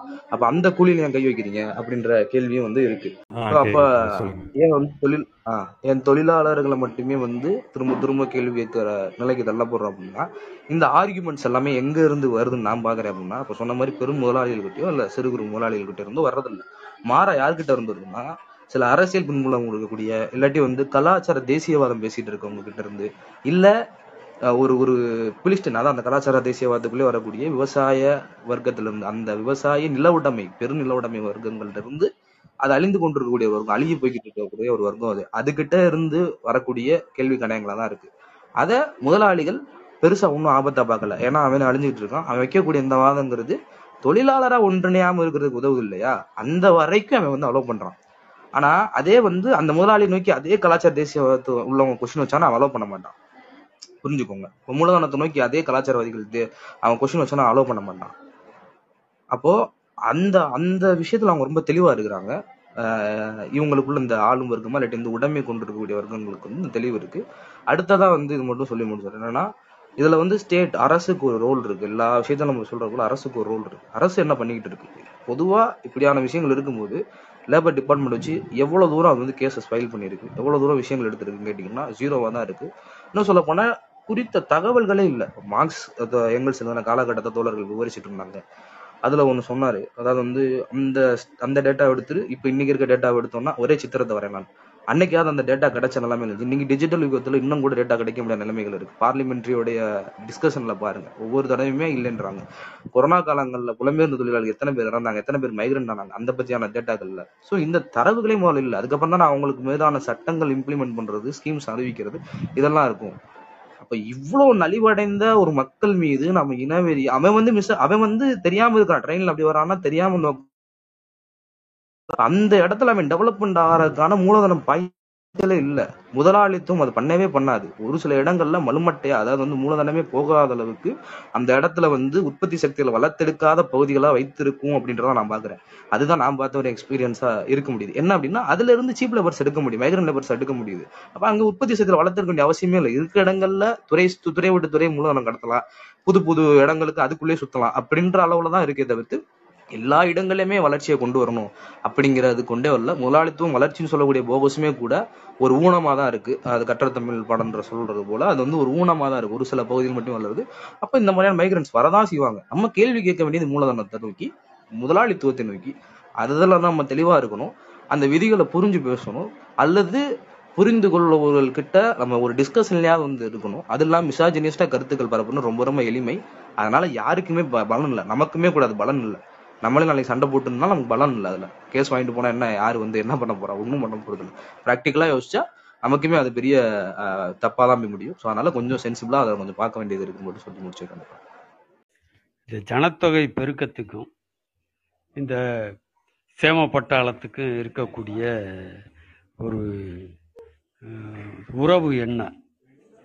ஜனத்தொகை பெருகிறதுனால இந்த சேம பட்டாளம் அதிகமாகுதா, அல்லது இந்த முதலாளித்துவ வளர்ச்சியின் காரணமாக மூலதன திரட்டலின் காரணமாக இந்த சேமப்பட்டாளம் வளருதா? அப்போ வேலையில்லா திண்டாட்டத்திற்கோட அதற்கு காரணமான அம்சம் என்ன? அதாவது தோழர் சொன்ன மாதிரி ஏற்றத்தாழ்வான வளர்ச்சி, மூலதனம். இப்போ கார் தொழிற்சாலை அப்படின்னு வச்சுப்போமே, அது வந்து முதல்ல மகாராஷ்டிரா பூனே பகுதியில் கார் தொழிற்சாலை ஆரம்பித்ததுன்னா எல்லா முதலாளித்துவ நிறுவனங்களும் அங்கே தான் போகும். சென்னையில் கார் தொழிற்சாலை உருவாச்சு அப்படின்னா சென்னை வந்து கார் உற்பத்தி மையமாக வந்து மாறிடும். இது முதலாளித்துவத்துடைய ஒரு தன்மை, அது உற்பத்தியுடைய தன்மையும் தான். ஏன்னா சரக்கு உற்பத்தியாக இருக்கும்போது ஒரே இடத்தில் தொழிற்சாலைகளுக்கு ஒன்றா குவியும் போது அது சம்பந்தமான சப்ளை வர்றது, தொழிலாளர்கள் வர்றது, இப்படி இந்த போக்கு வந்து முதலாளித்துவத்துக்கு உள்ளே இருக்குது. உலகம் முழுக்க பார்க்கலாம். அமெரிக்காவில் டெட்ராய்ட் நகரில் ஆரம்பித்து சென்னையை வந்து இந்தியாவின் டெட்ராய்ட் அப்படிம்பாங்க. அப்போ மூலதனம் என்பது ஏற்றத்தாழ்வான வளர்ச்சி, சில பகுதிகளை வளர்ப்பது சில பகுதிகளை புறக்கணிப்பது என்பதுதான் மூலதனம் அல்லது சந்தையினுடைய செயல்பாடாக இருக்கும். அது திட்டமிட்டு பாவம் வந்து பீகார் பின்தங்கி இருக்குது அங்கே போய் முதலீடு செய்கிறோம் அப்படின்னு மூலதனம் போகாது. இங்கே தமிழ்நாட்டில் சில பேர்லாம் கதை விட்டுட்டு இருப்பாங்க, நாங்கள் வந்து மதுரைக்கு போய் மதுரையை முன்னேற்றுகிறோம். அதாவது ஒருத்தர் யார் ஜோகோன்னு கம்பெனி நடத்துகிறவர், அவருக்கு என்ன பிரச்சனைன்னா ஆள் வேணும், குறைந்த சம்பளத்துக்கு கொஞ்சம் கமிட்டடாக ஆள் வேணும்னு சொல்லிட்டு அவர் சிறுநகரங்களுக்கு போகிறார். ஆனால் அதுக்கு இப்படி ஒரு முலாம் பூசுறது, அவர்கள் போவது என்பது அவர்களுடைய தேவையை ஒட்டி தான் போகிறார்கள். இந்த ஏற்றத்தாழ்வான வளர்ச்சியை உறுதி செய்வது தான் மூலதனத்தினுடைய தன்மையாக இருக்குது. அப்போ எங்கே மூலதனம் வந்து உற்பத்தியை குவிக்குதோ அதை நோக்கி தொழிலாளர்கள் வந்து வருவாங்க. இப்போ தமிழ்நாட்டில் அது நடந்திருக்குது. தமிழ்நாடு ஒரு தொழில் வளர்ச்சி பெற்ற மாநிலமாக இருக்குது. அதே போல் மகாராஷ்டிரா இருக்கட்டும், குஜராத்லேயும் நடக்குது, பஞ்சாபுக்கு போகிறாங்க, ஹரியானாவுக்கும் தொழிலாளர்கள் வந்து புலம்பெயர்ந்து போகிறாங்க. நம்ம புலம்பெயர்ந்த தொழிலாளர்களில் பஞ்சாப்லேருந்து வந்தாங்க, ஹரியானாலேருந்து வந்தாங்க அப்படின்னு நம்ம பார்க்க மாட்டோம். குஜராத்லேருந்து கிட்டத்தட்ட கிடையாது. இந்த வளர்ச்சி தொழில் வளர்ச்சி அடைந்த மாநிலங்கள் எல்லாம் தொழிலாளர்களை ஈர்க்கக்கூடிய மாநிலங்களாக இருக்குது. பீகார், மேற்கு வங்கம், உத்தரப்பிரதேசத்தின் சில பகுதிகள், இப்போ கிழக்கு பகுதிகள், ஒரிசா, ஆந்திராவினுடைய கிராமப்புற பகுதிகள், இங்கேருந்து தான் புலம்பெயர் தொழிலாளர்கள் இந்த மாநிலங்களுக்கு வராங்க. அது நம்ம பார்க்குறது தான் ஒரு விஷயம். அப்போ இந்த ஏற்றத்தாழ்வான வளர்ச்சி, இதில் அரசு தலையிடுவது, இதெல்லாம் சில இதில் அறிவிக்கிறாங்க. பின்தங்கிய பகுதியில் நீங்கள் முதலீடு செய்தீங்கன்னா ஊக்கம் கொடுக்குறோம், இதெல்லாம் கூட அரசுகள் செய்யுது. ஆனால் அதை முதலாளித்துவ கோட்பாடு கண்டிக்குது. அப்படிலாம் பண்ணக்கூடாது, சந்தையை வந்து டிஸ்டார்ட் பண்ணுறீங்க, திரிக்கிறீங்க அப்படிங்கிறத சொல்கிறாங்க. ரெண்டாவது, இப்போது பாலமுருகன் தோழர் சொன்ன மாதிரி, ஒன்று நம்ம முதலாளித்துவம் தான் பிரச்சனை, அப்போது சோசியலிசம் வர்ற வரைக்கும் இதான் இப்படி தான் கதியா அப்படின்னா அப்படி கிடையாது. அந்த சுமை தூக்கும் தொழிலாளர்கள், இந்த ஏரியாவில் நாங்கள் தான் சுமை தூக்குவோம், நீ இறக்குனா எங்களை தான் வேலைக்கு அமர்த்தணும் அப்படின்னு அங்கே ஒரு சங்கம் அமைத்து அவங்க வந்து வேலை செய்கிறாங்க. அப்போ அதில் இந்த நடுத்தர வர்க்க அற்பவாதிகள் அதை கரிச்சு கொட்டுவாங்க. இப்போ இந்த தமிழ்நாட்டில் அப்படி எழுதக்கூடிய நிறைய பேர் இருப்பாங்க. இப்போ கேரளா போனால் அவங்க வந்து ஒரு பெட்டியை கூட தூக்கிட்டு வந்து 50 ரூபா கேட்பாங்க. இவர் ஏரோப்ளைன்லேருந்து வந்து இறங்கியிருப்பார், ஆனால் ஒரு கூலி தொழிலாளிக்கு 50 ரூபா கொடுப்பதற்கு அவருக்கு வந்து கசக்கம், இல்லை நானே தூக்கிட்டு போயிடுறேன் அப்படிம்பார். இதை இப்படியெல்லாம் புலம்பக்கூடிய ஒரு ஒரு வர்க்கமும் இருக்கதா செய்யுது. ஆனால் தொழிலாளர்கள் ஒன்று சேர்ந்து, இப்போ தமிழ்நாட்டிலே நீங்கள் பார்க்கலாம், சில ஆட்டோ ஸ்டாண்ட்லாம் போனீங்கன்னா வெளி ஆட்டோ வந்து அனுமதிக்க மாட்டாங்க. அந்த ஸ்டாண்டுக்கு போனால் அந்த ஸ்டாண்ட் ஆட்டோவில் ஏறி போகணும், இப்போ ஆட்டோக்காரங்க கொள்ளை அடிக்கிறாங்க அப்படின்னு பேச்சு வரும். விஷயம் என்னென்னா, அவர்கள் தங்களுடைய வாழ்க்கை நடத்துவதற்கு போதுமான வருமானம் வரணும், அதை உறுதி செய்வதற்கு சங்கம் அமைக்கணும். இப்போ சங்கம் அமைப்பது என்பது பல இடங்களில் வெற்றிகரமாக அதை பண்ணியிருக்காங்க. இப்போ ரயில்வேல வந்து போர்ட்டர் இருக்காங்க, போர்ட்டர்கள்லாம் அவங்க அந்த அடையாள வில்லை வாங்கினவங்க தான் அந்த சுமை தூக்குவதற்கு உள்ளே போக முடியும், யார் வேணாலும் போய் அதில் போட்டி போட முடியாது. அப்போ போட்டி என்பதை தொழிலாளர்கள் இப்படி தலையிட்டு அதுக்கு வந்து வரம்பிட முடியும், கிடைக்கிற வாய்ப்புகள் எல்லாம் அதை செய்யலாம் அப்படிங்கிற உதாரணத்தை தான் தோழர் வந்து சொல்கிறார். அப்புறம் இப்போ மக்கள் தொகை பெருக்கம், இதை பற்றி மார்க்ஸ் பேசுகிறாரு. மக்கள் தொகை பெருக்கத்தினால் வேலைவாய்ப்பின்மை அதிகமாயிடுச்சு அப்படின்னு சொல்கிறது எவ்வளோ பெரிய அபத்தம் அப்படி என்பதை மார்க்ஸ் விளக்குறார். அதாவது சேகரன் தோழர் விளக்கியது போல, முதலாளித்துவ உற்பத்தி முறையே இந்த உபரி மக்கள் தொகையை உருவாக்குது. ஒன்று, அவர் ரொம்ப ரொம்ப ஒரு சில காரணிகளை வந்து விளக்குறாரு. முதல்ல ஒரு மூலதனம் 1:1, அதாவது பாதி கச்சா பொருட்கள், துணை பொருட்கள், எந்திரத்தினுடைய தேய்மானமும் பாதி கூலியாகவும் கொடுக்கப்படுது அப்படின்னு மூலதனம் செயல்பட ஆரம்பிக்குது. ஒரு குறிப்பிட்ட கட்டத்தில் கொஞ்ச காலம் போகும்போது என்ன ஆகும், மூலதன திரட்டல் நடக்க முதலாளிகள் இந்த போட்டியிட்டு எந்திரங்களை புகுத்துவது, உற்பத்தியை அதிகரிக்கும் போது அதே எண்ணிக்கையிலான தொழிலாளர்கள் வச்சிருக்கிறது அல்லது தொழிலாளர்களை வேலையை விட்டு தூக்குறது. இப்போ ஒரு துறையில் 10 நிறுவனங்கள் வேலை செஞ்சிட்டு இருக்கு, ஒவ்வொரு நிறுவனத்திலையும் 1000 தொழிலாளர்கள் வேலை செய்கிறாங்க, எல்லாரும் சேர்ந்து ஒரு நாளைக்கு 10000 யூனிட் உற்பத்தி ஆகுது, 10 கம்பெனி சேர்ந்து, இதுதான் மார்க்கெட்டில் ஓடிட்டு இருக்குதுன்னு. இப்போ ஒருவர் எந்திரங்களை புகுத்தி அவர் மட்டும் 5000 பொருள் உற்பத்தி செய்ய ஆரம்பிச்சிட்டார் அப்படின்னா, இன்னும் ஒரு மார்க்கெட் வந்து 10லேருந்து 11, 12 ஆகலாம். அப்போ பல நிறுவனங்கள் நொடிச்சு போனோம், அல்லது இந்த நிறுவனத்தில் வேலை செய்யக்கூடிய தொழிலாளர்களே வேலையை விட்டு தூக்கப்படுவார்கள். இவர்கள் சந்தைக்கு அனுப்பப்படுறாங்க. இதுலேருந்து நம்ம என்ன புரிஞ்சுக்கணும் அப்படின்னா, இது ஒரு சின்ன உதாரணம். மூலதன திரட்டல் எவ்வளவுக்கு எவ்வளவு அதிகமாகுதோ அவ்வளவுக்கு அவ்வளவு கூலியாக கொடுக்கக்கூடிய பகுதி குறைஞ்சிட்டே போகுது. கச்சா பொருட்கள் எந்திரத்தில் போடக்கூடிய பகுதி அதிகமாயிட்டே போகுது. அதுக்கு பல உதாரணங்கள் இருக்கு. 50 வருஷம் முன்னாடி 1000 தொழிலாளர்களே வேலைக்கு வைக்கணும்னா எவ்வளவு மூலதனம் போடணும். இன்று இன்னைக்கு 10,000 கோடி நாங்கள் முதலீடு போட போகிறோம், 600 பேருக்கு வேலை வாய்ப்பு கொடுப்போம் அப்படின்னு அறிக்கை விடுறாங்க. இவ்வளவு முதலீடு பண்ணினால்தான், 600ங்கிறது குறைவாக இருக்கலாம், ஒரு 1000 பேர் 2000 பேர் அப்படின்னு சொல்லுவாங்க. அப்போ மூலதன வேலைக்கு அமர்த்தக்கூடிய தொழிலாளர்களின் எண்ணிக்கை ஒட்டுமொத்த மூலதனத்தோடு ஒப்பிடும்போது குறைஞ்சிட்டே போகுது. இது மூலதன திரட்டலினுடைய பொது விதி. அதே நேரத்தில் ஏற்கனவே சொன்ன மாதிரி இந்த மூலதனத்தை முதலாளித்துவம் விரிவடைஞ்சு விவசாயத்துக்குள்ளேயும் இதுவரைக்கும் மூலதனம் உள்ள புகாத துறைகளுக்குள்ளாம் போகும்போது அங்கே சுயேட்சையாக வேலை செஞ்சுட்டு இருந்தவர்களும் அதிலிருந்து விடுவிக்கப்படுறாங்க. இவங்க எல்லாம் இந்த வேலை தேடக்கூடிய பட்டாளத்தில் சேர்றாங்க. இவங்கெல்லாம் நேத்திக்கு பிறந்து மக்கள் தொகை பெருகிறதுனால வேலை தேடி வந்தவங்க கிடையாது. சரியா? அப்போது இந்த ஆட்டோமேஷன் வரும்போது ஏற்கனவே இருக்கிற தொழிலாளர்களுக்கு வேலை போவது மட்டும் இல்லை, புதுசாக வேலை தேடி வரக்கூடியவங்களுக்கும் வேலை வாய்ப்பு குறைஞ்சி போகுது. இதுக்கு நல்ல உதாரணம் நாம் கண்முன்னால் பார்க்குறது ஐடி துறை. இந்தியாவில் மற்ற துறைகளில் இருக்கலாம், நான் கொஞ்சம் ஃபாலோ பண்ணது ஐடி துறை. இந்தியாவில் 2000களின் தொடக்கத்தில் ஐடி துறையில் மிகப்பெரிய டிமாண்ட் இருந்தது. அந்த டிமாண்டு எப்படி உருவாச்சு? ஐரோப்பாவிலும் அமெரிக்காவிலும் இருந்து பல வேலைகளை அவுட் சோர்ஸ் பண்ணுறாங்க. அங்கே உள்ள கூலியை விட குறைவான செலவில் இங்கே செய்யலாம். அது மட்டும் இல்லாமல் பெரிய அளவில் கணினிமயமாக்கம் அதிகமாவதன் மூலமாகவும் வேலைவாய்ப்பு அதிகரிக்குது. அப்போ இங்கே உள்ள தொழிலாளர்கள் நிறைய பேர் ஐடி, அதாவது ஐடி படிக்காதவங்க கூட ஐடி துறையில் வேலைக்கு போனாங்க. நல்ல சம்பளம், நல்ல வேலை நிலைமைகள் அதெல்லாம் இருந்தது. படிப்படியாக என்ன நடந்தது? ஒவ்வொரு பகுதியாக ஆட்டோமேஷனை புகுத்த ஆரம்பித்தாங்க. குறிப்பாக டெஸ்டிங்கில் இருக்கிற தொழிலாளர்களுக்கு தெரியும், 2009, 2010, 2011, 2012 ஒவ்வொரு கம்பெனியாக ஆட்டோமேஷன் பண்ணி மேனுவல் டெஸ்டிங் அப்படிங்கிறத எலிமினேட் பண்ணிட்டாங்க. ஒரு ப்ராஜெக்டில் 10 பேர், ஒரு இந்த உதாரணம் மட்டும் எடுத்துட்டா 10 பேர் டெஸ்டிங் வேலை பார்த்துக்கிட்டு இருந்தாங்க. இன்றைக்கி ப்ராஜெக்ட் 10 மடங்காக வளர்ந்துருச்சு. அப்போ அங்கே 100 டெஸ்டர் இருக்க மாட்டாங்க.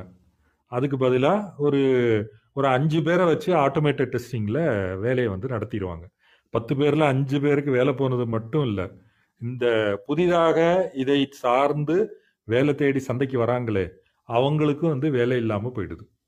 இதுதான் இந்த ஒப்பீட்டு உபரி மக்கள் தொகையை உருவாக்குதே தவிர, மக்கள் அதிகமாக குழந்தை பெற்றுக் கொள்வதால் இந்த ஒப்பீட்டு உபரி மக்கள் தொகை உருவாவது இல்லை. அதை பற்றி மார்க்ஸ் பேசுகிறாரு. அதிகமாக குழந்தை பெறக்கூடிய பிரிவினர் என்பது மிகவும் வக்கற்ற, மிகவும் வறிய பிரிவினர். அந்த பிரிவினர் எப்படி இருக்கிறாங்க நம்ம ஊர்லேயும் பார்க்கலாம். நான் ஏற்கனவே சொன்னேன், அந்த உபரி மக்கள் தொகையினுடைய பல்வேறு அடுக்கில் அந்த கீழ்மட்ட படிவில் இருக்கக்கூடியவங்களுக்கு வாழ்க்கை உத்தரவாதமே கிடையாது. அப்போ குழந்தைகள் அதில் சிறிய வயதில் இறந்து போவது, இதற்கான புள்ளி விவரம்லாம் மார்க்ஸ் இங்கிலாந்தில் எடுத்து காட்டுறாரு. அதாவது தொழிலாளர்களாக இருக்கக்கூடியவங்களுடைய சராசரி வயது 30 வயதாக இருக்கும்போது மற்ற பிரிவினருக்கு சராசரி வயது 60-ஆக இருக்குது. அப்போ இதில் என்ன ஆகுது? அந்த தொழிலாளர்கள் அதிக அளவு குழந்தைகளை பெற்றுக்கொள்கிறார்கள். மார்க்ஸ் என்ன சொல்கிறாருன்னா, இயற்கையில் எந்த மிருகம் அதிகமாக வேட்டையாடப்படுதோ அந்த மிருகங்கள் அதிகமாக குட்டி போடுது. உதாரணமாக முயல் சொல்லலாம். முயல் நிறைய குட்டி போடும். அப்போ தான் தன்னுடைய இனத்தை தக்க வச்சுக்க முடியும். அதுபோல் இந்த தொழிலாளர்கள் தங்களை பெருக்கிக் கொள்கிறார்கள் அப்படின்னு ஒரு இடத்துல குறிப்பிடுறாரு. இதுவும் நடக்குது. ஆனால் அது ஓவர் சப்ளையை கொண்டு வர்றதில்லை. தொழிலாளர்களை மூலதனம் சக்கையாக உறிஞ்சி அவர்களை அவங்க வாழ்க்கையே லிட்ரலாக பறிப்பதால் ஏற்படக்கூடிய விளைவாக அது இருக்குதே தவிர, அது ஒரு குறிப்பிட்ட பிரிவினருக்கு மட்டும். ஆனால் பொதுவான முதலாளித்துவத்தின் மக்கள் தொகை விதி என்பது மூலதனத்தால் தீர்மானிக்கப்படுது. மூலதன திரட்டல் அதிகமாகும் போது உபரி மக்கள் தொகை உருவாகுது. உபரி மக்கள் தொகை உருவானால் இன்னும் மூலதன திரட்டல் அதிகமாகும். என்ன அப்படின்னா, அந்த அங்காடி தெரு கதை படத்தில் தான் அவர் சொல்லுவார், இஷ்டம் இருந்தால் வேலை செய்யி, ஏன்னா எச்சிக்கையை வீசி உதறினா 1000 காக்கா வரும், நீ இல்லைன்னா இன்னொருத்தர், இப்படி வந்து வெளியே உபரி மக்கள் தொகையை குவித்து வைப்பதன் மூலமாக ஏற்கனவே வேலை செய்வதர்கள் மேலே அதிகமாக அழுத்தம் போடுறது. அப்போ ஒரு தொழிலாளி 8 மணி நேரம் வேலை செய்து குறிப்பிட்ட உற்பத்தியை செய்கிறாரு, ஆனால் அவரையே எப்படியோ வந்து கட்டாயப்படுத்தி 12 மணி நேரம் வேலை செய்ய வச்சுட்டாங்க. அப்போது ஒரு குறிப்பிட்ட அளவு உற்பத்தியை செய்வதற்கு 100 தொழிலாளர்களை 12 மணி நேரம் வேலை வாங்குகிறாங்க.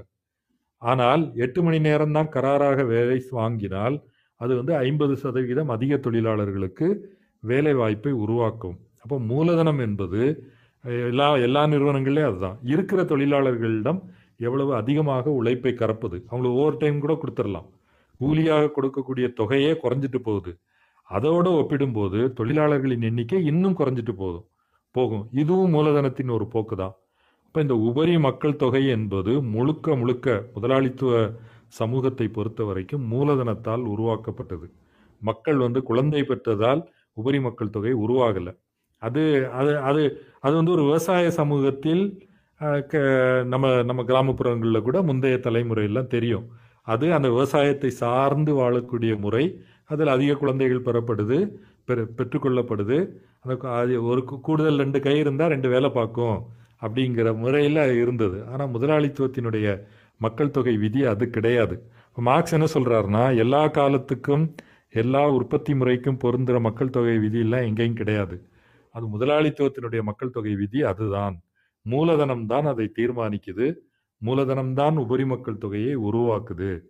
அப்புறம் வந்து மக்கள் மக்கள் மேலே பழி போடுறது, அதுதான் மால்தூஸினுடைய மக்கள் தொகை கோட்பாடு அப்படின்னு பல முதலாளித்துவ அறிஞர்கள் பேசுகிறாங்க. நிறைய மக்கள் தொகை பெருகிறதுனால தான் பிரச்சனை அப்படிலாம் கிடையாது.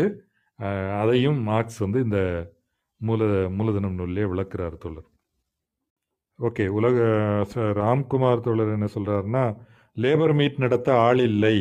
லேபர் மீட்டை நடத்துகிறாங்க தோழர். இந்த வேலைவாய்ப்பு முகாம் அப்படின்னா அரசாங்கமே நடத்தி அதில் வந்து நாங்கள் இத்தனை பேருக்கு வேலையை வாங்கி கொடுத்தோம் அப்படிலாம் பேசுகிறாங்க. அந்த வேலையும் செய்கிறாங்க. அதுவும் முதலாளிகளுக்கு வாய்ப்பு ஏற்படுத்தி கொடுக்கறது தான். நீங்கள் வந்து என்ன செய்யணும், வேலை வாய்ப்பு என்றால் குறைந்தபட்சம் இவ்வளவு சம்பளம், என்னென்ன வசதிகள் செய்து கொடுக்கணும், தங்குமிடம் எப்படி இருக்கணும், இந்த மாதிரியான நிபந்தனை போடுவது அரசு செய்கிறதில்ல. இப்போ ஆப்பிள் உற்பத்தி சுங்குவார் சத்திரத்தில் நடக்குது அப்படின்னா அங்கே வேலை செய்யக்கூடிய தொழிலாளர்களுடைய தங்குமிடம் எப்படி இருக்கணும், அவர்களுக்கு சம்பளம் எவ்வளவு கொடுக்கணும், இதெல்லாம் அரசாங்கம் சொல்கிறதில்ல அவங்களுக்கு. ஆனால் அந்த நிறுவனங்களுக்கு நிலத்தை கொடுக்கறது அல்லது தண்ணி மின்சாரத்தை சலுகை விலையில் கொடுக்கறது, அப்படி கொடுத்து வரவேற்பதை அரசாங்கங்கள் செய்யுது. அந்த மூலதனத்தின் சுரண்டும் உரிமையில் தலையிடுவதில்லை அப்படிங்கிறது தான் நம்ம அரசாங்கத்தின் பக்கத்தில் பார்க்குறோம். ஏன்னா அது முதலாளி வர்க்கத்தினுடைய அரசுகள் தான் அது. அதுக்கு மேலே அவங்க என்ன செய்ய போகிறாங்க? 1875 லீ அப்படின்ற ஒரு டாக்டர் வந்து அந்த அறிக்கையை சமர்ப்பித்தார். அதை வந்து அந்த மருத்துவ முகாமில் ஒரு பெரிய தலைவர் ஒருத்தர் பேசினார். அதைத்தான் தோழர் குறிப்பிட்டீங்க. அதில் வந்து தொழிலாளிகளின் சராசரி வயது வந்து மான்செஸ்டரை பொறுத்த வரைக்கும் 17 வருஷம். மற்றவர்கள் அதாவது உயர் வகுப்பை சேர்ந்தவங்க அவங்களுடைய சராசரி வயது என்பது 35. அதே போல் இன்னொரு ஊரில், அதாவது இன்னொரு தொழில் நகரத்தில் சராசரி வயது என்பது தொழிலாளிகளுக்கு 15. அங்கே இருக்கக்கூடிய முதலாளிகளுக்கும் மற்றவர்களுக்கும் உள்ள சராசரி வயது என்பது அங்கே வந்து 35ஆக இருந்தது என்பது தான். அது மிக அதிர்ச்சிகரமான ரிப்போர்ட்டாக அது இருந்துச்சு என்பதை நம்ம பார்க்கலாம். இதுதான் வந்து அந்த தொழிலாளிகளுடைய அந்த மறு உற்பத்தி என்பது அங்கே வந்து எப்படி நடந்தது என்பதை தொடர் சுட்டி காட்டும் போது அதை சொல்கிறார். அதுதான் தொடர் குறிப்பிட்டு சொன்னீங்க. அதே போல் இந்த உபரி மக்கள் தொகை, அதாவது மக்கள் தொகைக்கும் ஜனத்தொகைக்கும் அதே போல் ஒப்பீட்டு உபரி மக்கள் தொகைக்கும் இருக்கக்கூடிய அந்த உறவு என்பது என்ன என்பதையும் விளக்கமாக சொல்லியிருக்கீங்க. இது உண்மையிலேயே பாராட்டாதக்க விஷயந்தான். தொடர் மார்க்ஸோட கருத்துக்களை பொறுத்த வரைக்கும் நம்ம எப்படி பார்க்கலாம் அப்படின்னா, இது வந்து முதலாளித்துவ சமூகத்தை பற்றி, முதலாளித்துவ உற்பத்தி முறையை பற்றி, முதலாளித்துவ லாபத்தை பற்றி ஒரு ஆழமான விரிவான ஒரு ஆய்வு முறை என்பதை தான் நம்ம இங்கே பார்க்குறோம். இதுதான் நம்ம மூலதனம் நூலை படிக்காமல் பல விஷயங்களை நம்ம வாழ்க்கையில் கூட புரிந்து கொள்ள முடியாது என்பதை தான் அது நிரூபிக்குது என்பதை பார்க்கலாம். தோழர் சங்கர்மணியன் ஒரு கேள்வி ஒன்று கேட்டிருக்காரு. அந்த புலம்பெயர் தொழிலாளர்களுக்கும் தமிழ்நாட்டில் இருக்கக்கூடிய அந்தந்த மாநில தொழிலாளர்களுக்கு இடையில் இருக்கக்கூடிய அந்த உறவை ஒழுங்குபடுத்துவதற்கு நாம் ஒன்றும் செய்யலையே அப்படின்ற விதமான ஒரு கேள்வி என்பதை கேட்டிருக்காரு. தோழர்களை, இதை பொறுத்த வரைக்கும் சிஐடியு என்ற ஒரு சங்கம் வந்து அக்கறை எடுத்திருக்கிறது. இது பல்வேறு இடங்களில் வழக்குகளையும் போட்டிருக்கு. அதே போல் அது அந்த பேசுவது, அதாவது ஒரு புலம்பெயர் தொழிலாளி இங்கே வந்து கட்டடத் தொழிலில் வேலை பார்க்குறாரு, அவர் வந்து கீழே விழுந்து கை கால் ஊனமுற்ற நிலைமையில் அதை பேசி அவர்களுக்கான நிவாரணத்தை வாங்கி கொடுப்பதற்கு வேறு எந்த சங்கமும் முன் வரல, வேறு எந்த சங்கமும் அந்த தொழிலில் இருப்பதாகவும் தெரியலை. ஆனாலும் சிஐடி மட்டுமே அதில் வந்து தலையிட்டது என்பதை நம்ம பார்க்கலாம். அதே போல் கேரளாவை பொறுத்த வரைக்கும் பல்வேறு முன்முயற்சிகளை எடுக்கிறாங்க. அவங்க என்ன செய்கிறாங்கன்னா, புலம்பெயர் தொழிலாளிகளுக்கு அந்த மலையாள மொழியை கற்றுக் கொடுப்பது, அதற்கான அந்த சுய விருப்ப முறையில் இருக்கக்கூடிய தோழர்களை அங்கே பயன்படுத்துவது என்ற அடிப்படையில் அவர்களுக்கு மலையாளத்தை கற்றுக் கொடுப்பது, அவர்களுக்கான சங்கங்களை உருவாக்குவது, அவர்களுடைய உரிமைகளுக்காக பேசுவது, அங்கே வந்து குறைந்தபட்ச அந்த மாநிலத்தின் குறைந்தபட்ச கூலி சட்டத்தை அவர்களுக்கும் அமல்படுத்துவது என்ற அடிப்படையில் அங்கே வந்து குறை கூலி என்ற விஷயம் அங்கே வரக்கூடாது என்ற விஷயத்தில் அவங்க வந்து முன்முயற்சி எடுத்திருக்காங்க. அது சிறந்த முறையில் அங்கே போய்கிட்டு இருக்கிறது என்பதையும் நம்ம பார்க்கலாம். மற்ற மாநிலங்களில் அரசுகள் வந்து இந்த புலம்பெயர் தொழிலாளர் சம்பந்தப்பட்ட விஷயங்களில் அதிகமாக தலையிடுவதில்லை. அந்த முதலாளிகளுடைய முழுமையான சுரண்டலுக்கு, அதீதமான சுரண்டலுக்கு அவைகள் வழிவகுக்கின்றன என்பதை தான் நம்ம பார்க்கலாம். இந்த அடிப்படையில் இடதுசாரிகள் வந்து முன்முயற்சி எடுக்கிறாங்க. வேறு வழி இல்லை. இனிமேல் வந்து அவங்க எங்கெங்கே கேப் இருக்கோ எல்லா கேப்பையும் வந்து புல்லப் பண்ணியே ஆகணும் என்ற அடிப்படையில் இடதுசாரிகளின் முயற்சி என்பது தொடர்ச்சியாக இருக்கிறது என்பதை இங்கே சுட்டி காட்ட விரும்புகிறேன். தொடர் டி அப்படின்னு ஒரு அமைப்பு இருக்கும், டிஇஏ, அதாவது திருப்பூர் எக்ஸ்போர்ட்டர்ஸ் அசோசியேஷன் அப்படின்னு, திருப்பூரில் இருக்கிற வெளிநாடுகளுக்கு ஏற்றுமதி செய்யும் முதலாளிகளுக்கான அசோசியேஷன், டி அசோசியேஷன் அப்படின்னு போட்டாலே வரும். அவங்க பார்த்தீங்கன்னா அடிக்கடி வந்து கூட்டங்கள் நடத்துவாங்க. அது ஒரு வரவேற்கத்தக்க ஒரு அமைப்பு தான். நடத்தி அவங்க வந்து பருத்தி விலையேற்றம், இல்லை டியூட்டி டிராபேக் சம்மந்தமாக, ஜிஎஸ்டி சம்மந்தமாக, இல்லைன்னா இப்போ காட்டனோட எக்ஸ்போர்ட் ரிமூவ் பண்ண சொல்லி கூட அவங்க ஒரு சில கூட்டங்கள் நடத்தி முடிவுகள் நடத்தாங்க. அதெல்லாம் நடத்துவாங்க. அது வரவேற்கத்தக்க ஒன்று தான். அதாவது முதலாளிகளுடைய கூட்டங்கள் நடந்து அதில் ஒரு தீர்மானம் நிறைவேற்றி அந்த தீர்மானத்தை வந்து இவங்க அங்கே இருக்கிற எம்எல்ஏ, எம்பி, அமைச்சர் மூலமாக வந்து அரசாங்கத்துக்கிட்ட தெரிவிப்பாங்க. ஒரு சில நேரங்களில் நடவடிக்கைகள்லாம் எடுக்கப்படும். அது வரவேற்கத்தக்க ஒரு அமைப்பு தான். ஆனால் அதே மாதிரி அங்கே இருக்கிற தொழிலாளர்களுக்கு ஒரு கூட்டமைப்பு இருக்கா அப்படிங்கிறது தான் வந்து என் கேள்வியாக நான் அந்த கமெண்ட்டில் போட்டேன். அந்த மாதிரி பார்த்தீங்க அப்படின்னா இருக்காது. என்ன அப்படின்னா, இப்போ நியூ திருப்பூர்னு ஒரு ஏரியா இருக்கும் திருப்பூர்கிட்டயே. அங்கே பார்த்தீங்கன்னா மிகப்பெரிய தொழில் நிறுவனங்கள்லாம் இருக்கும், வெளிநாட்டில் சார்ந்த தொழில் நிறுவனங்கள்லாம் கூட இருக்கும். பனியன் கம்பெனி தான். அங்கே வேலை பார்க்குற தொழிலாளர்கள், நாங்களும் ஒரு சின்ன யூனிட் வச்சுருக்கோம். அதுக்காக வந்து ஆளுக்காக நான் அடிக்கடி அங்கே போவேன். அவர்களுடைய தங்குமிடமெல்லாம் பார்த்துருக்கேன். எப்படி இருக்கும் அப்படின்னா, கிட்டத்தட்ட வந்து சிறைச்சாலை வந்து பெட்டர் அப்படின்னு சொல்லலாம். அதாவது அந்த கதவுகளே இல்லாத கழிப்பறை, ஒரு 10 கழிப்பறை கட்டி போட்டிருப்பான். 400-500 பேர் அங்கே இருப்பாங்க. ஒரு ரூம்குள்ளார ஒரு 7-8 பேர் அப்படின்னு தூங்குவாங்க. யாருக்கு எந்த ரூம் அப்படிலாம் எதுவும் கிடையாது. அந்த 7-8-10 கழிப்பறை இருக்குன்னா அந்த 10 தான் வந்து அங்கே இருக்கிற 400-500 பேரும் யூஸ் பண்ணணும். பாத்ரூமும் அதே மாதிரி தான் இருக்கும். ஒரு ஒரு க்ளீனாலாம் இருக்காது. தண்ணி வந்து எல்லா பக்கமும் ஓடி கொசு வந்து வர்றது, அந்த மாதிரியான பிரச்சனைகள் எல்லாமே இருக்கும். ஆனாலும் என்னென்னா அவங்களுக்கு தங்கும் இடமும் இருக்காது, சுகாதாரம்லாம் எதுவும் இருக்காது. உணவும் பார்த்தீங்க அப்படின்னா காலையில் நேரமும் மதியான நேரமும் வந்து அங்கேயே வந்து பக்கத்துலேயே ஒரு இடத்துல சமைச்சு அப்படியே வெளியவே நிற்க வச்சு கூட சாப்பாடு போடுவாங்க. அதெல்லாம் பார்த்துருக்கேன் நான். ஸோ என்னுடைய துணி என்ன அப்படின்னா, முதலாளிகளுக்கு வந்து எப்போவுமே கூட்டமைப்பு இருக்குது. ஆனால் தொழிலாளர்களுடைய கிரீவன்ஸை கேட்கறதுக்கு வந்து எந்த ஒரு கூட்டமும் நடத்தப்படுவதில்லை, ஒரு கூட்டமே கிடையாது. அரசாங்கம் வந்து தொழிலாளர்களுடைய கிரீவன்ஸை கேட்கறதுக்கான ஒரு சங்கமோ ஒரு இதோ வச்சிருக்கா அப்படிங்கிறதான் என் கேள்வி. எனக்கு தெரிஞ்ச இல்லைன்னு தான் நான் நினைக்கிறேன். சங்கம் இருக்குது, ஏற்கனவே இருந்த தொழிலாளர் நல சட்டங்கள் என்பது இருந்துச்சு. அதே மாதிரி தொழிலாளர் நல ஆய்வாளர்கள், தொழிற்சாலை ஆய்வாளர்கள் என்ற முறையெல்லாம் இந்தியாவில் இருந்துச்சு.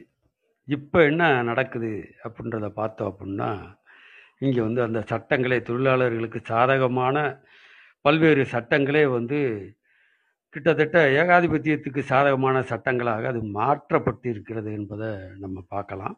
இவங்களுடைய ஒரு 48 வகையான சட்ட தொகுப்புகள் நாலே தொகுப்புகளாக மாற்றப்பட்டிருக்கு. அதில் இருக்கக்கூடிய தொழிலாளருக்கு விரோதமான பல்வேறு விதமான விஷயங்கள்லாம் இருக்குது. அது என்ன அப்படின்னா, அடித்தா வலிக்கும், பட்டினி போட்டால் வலிக்காது. இப்போ தொழிலாளி அடியை வாங்கிட்டு கூட பட்டினி இல்லாமல் போகிறதுக்கான சூழ்நிலைமைகள் தான் இங்கே இருக்குது என்பதை நம்ம பார்க்குறோம். இங்கே தொழிற்சங்கங்கள் என்பது இப்போ இருக்க நிலைமைகள் என்ன அப்படின்னு நம்ம பார்த்தோம் அப்படின்னா, தொழிற்சங்கங்களை பொறுத்த வரைக்கும் அவைகள் ஒரு அணிதிரட்டப்பட்ட அமைப்புகளுக்குள்ளே தான் தொழிற்சங்கங்கள் என்பது முழுமையாக இயங்கி கொண்டிருக்கக்கூடிய ஒரு நிலைமையில் நம்ம இருக்குது. இது கூட 1980 வரைக்கும் தான் முழுமையாக இயங்கியது என்பதை பார்க்கலாம். சில குறிப்பிட்ட அமைப்புகளில், அது இடதுசாரி அமைப்புகளில், புரட்சிகரமான அமைப்புகளில் அவங்க இன்னும் தொழிலாளர் எண்ணிக்கை மிக குறைந்த அளவில் இருந்தாலும் அவங்க தொடர்ச்சியாக இயங்குவதையும் நம்ம பார்க்கலாம். தொழிலாளியோட குறைகளை தொழிலாளியே சொல்லாமல் அங்கே தீர்க்கிறதுக்கான வழியே கிடையாது. இந்திய சட்டம், அரசியல் அமைப்பு, தொழிற்சாலை தொழிலாளர் நல சட்டங்கள் அப்படி தான் இருக்குது. ஏன்னா ஒரு 7 தொழிலாளி சேர்ந்து ஒரு சங்கத்தை உருவாக்கக்கூட இப்போ சாத்தியமில்லாத சூழ்நிலை இருக்குது என்பதை பார்க்குறோம். ஒரு 10,000 தொழிலாளி வேலை பார்க்கக்கூடிய இடத்துல 7 தொழிலாளி சேர்ந்து ஒரு சங்கத்தை உருவாக்க முடியலை. அந்த சங்கத்தை அனுமதிக்காத போக்கு முதலாளிகள்கிட்ட இருக்குது என்பதையும் பார்க்கலாம். அவங்க மீறி ஒரு சங்கத்தை அவங்க துவக்கினா, அல்லது ஒரு இடதுசாரி சங்கத்தை துவக்கினா, அங்கே போட்டி சங்கமாக இவங்க இன்னொரு சங்கத்தை துவக்குவது, ஆக தொழிலாளர்களுக்கு இடையில் பிரிவினையை மூட்டுவது, அவர்களை மோத விடுவது என்ற அடிப்படையிலும் தான் சொல்வதை கேட்கக்கூடிய சங்கமாக அது இருக்கணும் அப்படின்றத அவங்க பார்க்குறாங்க. கேரளாவில் நமக்கு ஒரு அனுபவம் இருக்குது. ஒரு டெக்ஸ்டைல் நிறுவனம் அங்கே இருக்கக்கூடிய தொழிற்சங்க அமைப்பு என்பது பல்வேறு பிரச்சனைகளை அங்கே தொழிலாளர்களுடைய உடல் நலன் சம்பந்தப்பட்ட தொடர், இப்போ ராம்குமார் சொன்னது மாதிரியான நிலைமைகள் கேரளாவில் இருந்தது. அந்த உடல்நலன் சம்பந்தப்பட்ட பல்வேறு விஷயங்களுக்கு தொழிற்சாலை ஆய்வாளர் அங்கே போய் விசிட் பண்ணதையே பெரிய பிரச்சனையாக்கி அவங்க மூலதனத்தையே கேரளாவிலேருந்து கடத்தி கொண்டு போய் வேறு மாநிலத்துக்கு கொண்டு போன நிலைமையெல்லாம் நம்ம பார்க்குறோம்.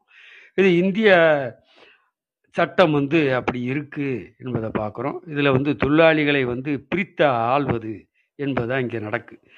ஒரு தொழிலாளி இன்னொரு தொழிலாளியோடு சேர்ந்து ஒரு போராட்டத்தையோ அல்லது ஒரு விவாதத்தையோ கூட நடத்த முடியாத சூழல் இருக்குது. ஏன்னா அவை எவ்வளோ நேரம் கம்பெனிக்குள்ளே இருக்கானோ அவ்வளவு நேரமும்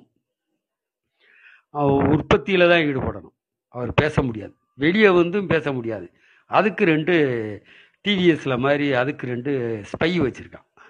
இப்படிலாம் நிலைமைகள் இருக்குது. அப்போ தொழிலாளியோட கிரீவன்ஸை கேட்குறது இந்த அரசோட வேலை இல்லை. ஏன்னா அது முதலாளித்துவ அரசு. இப்போதைக்கு அது ஏகபோக முதலாளித்துவ அரசாக மாறிக்கொண்டிருக்கு என்பதையும் நம்ம பார்க்கலாம். இதுதான் இப்போ இருக்கக்கூடிய நிலைமையாக இருக்குது என்பது.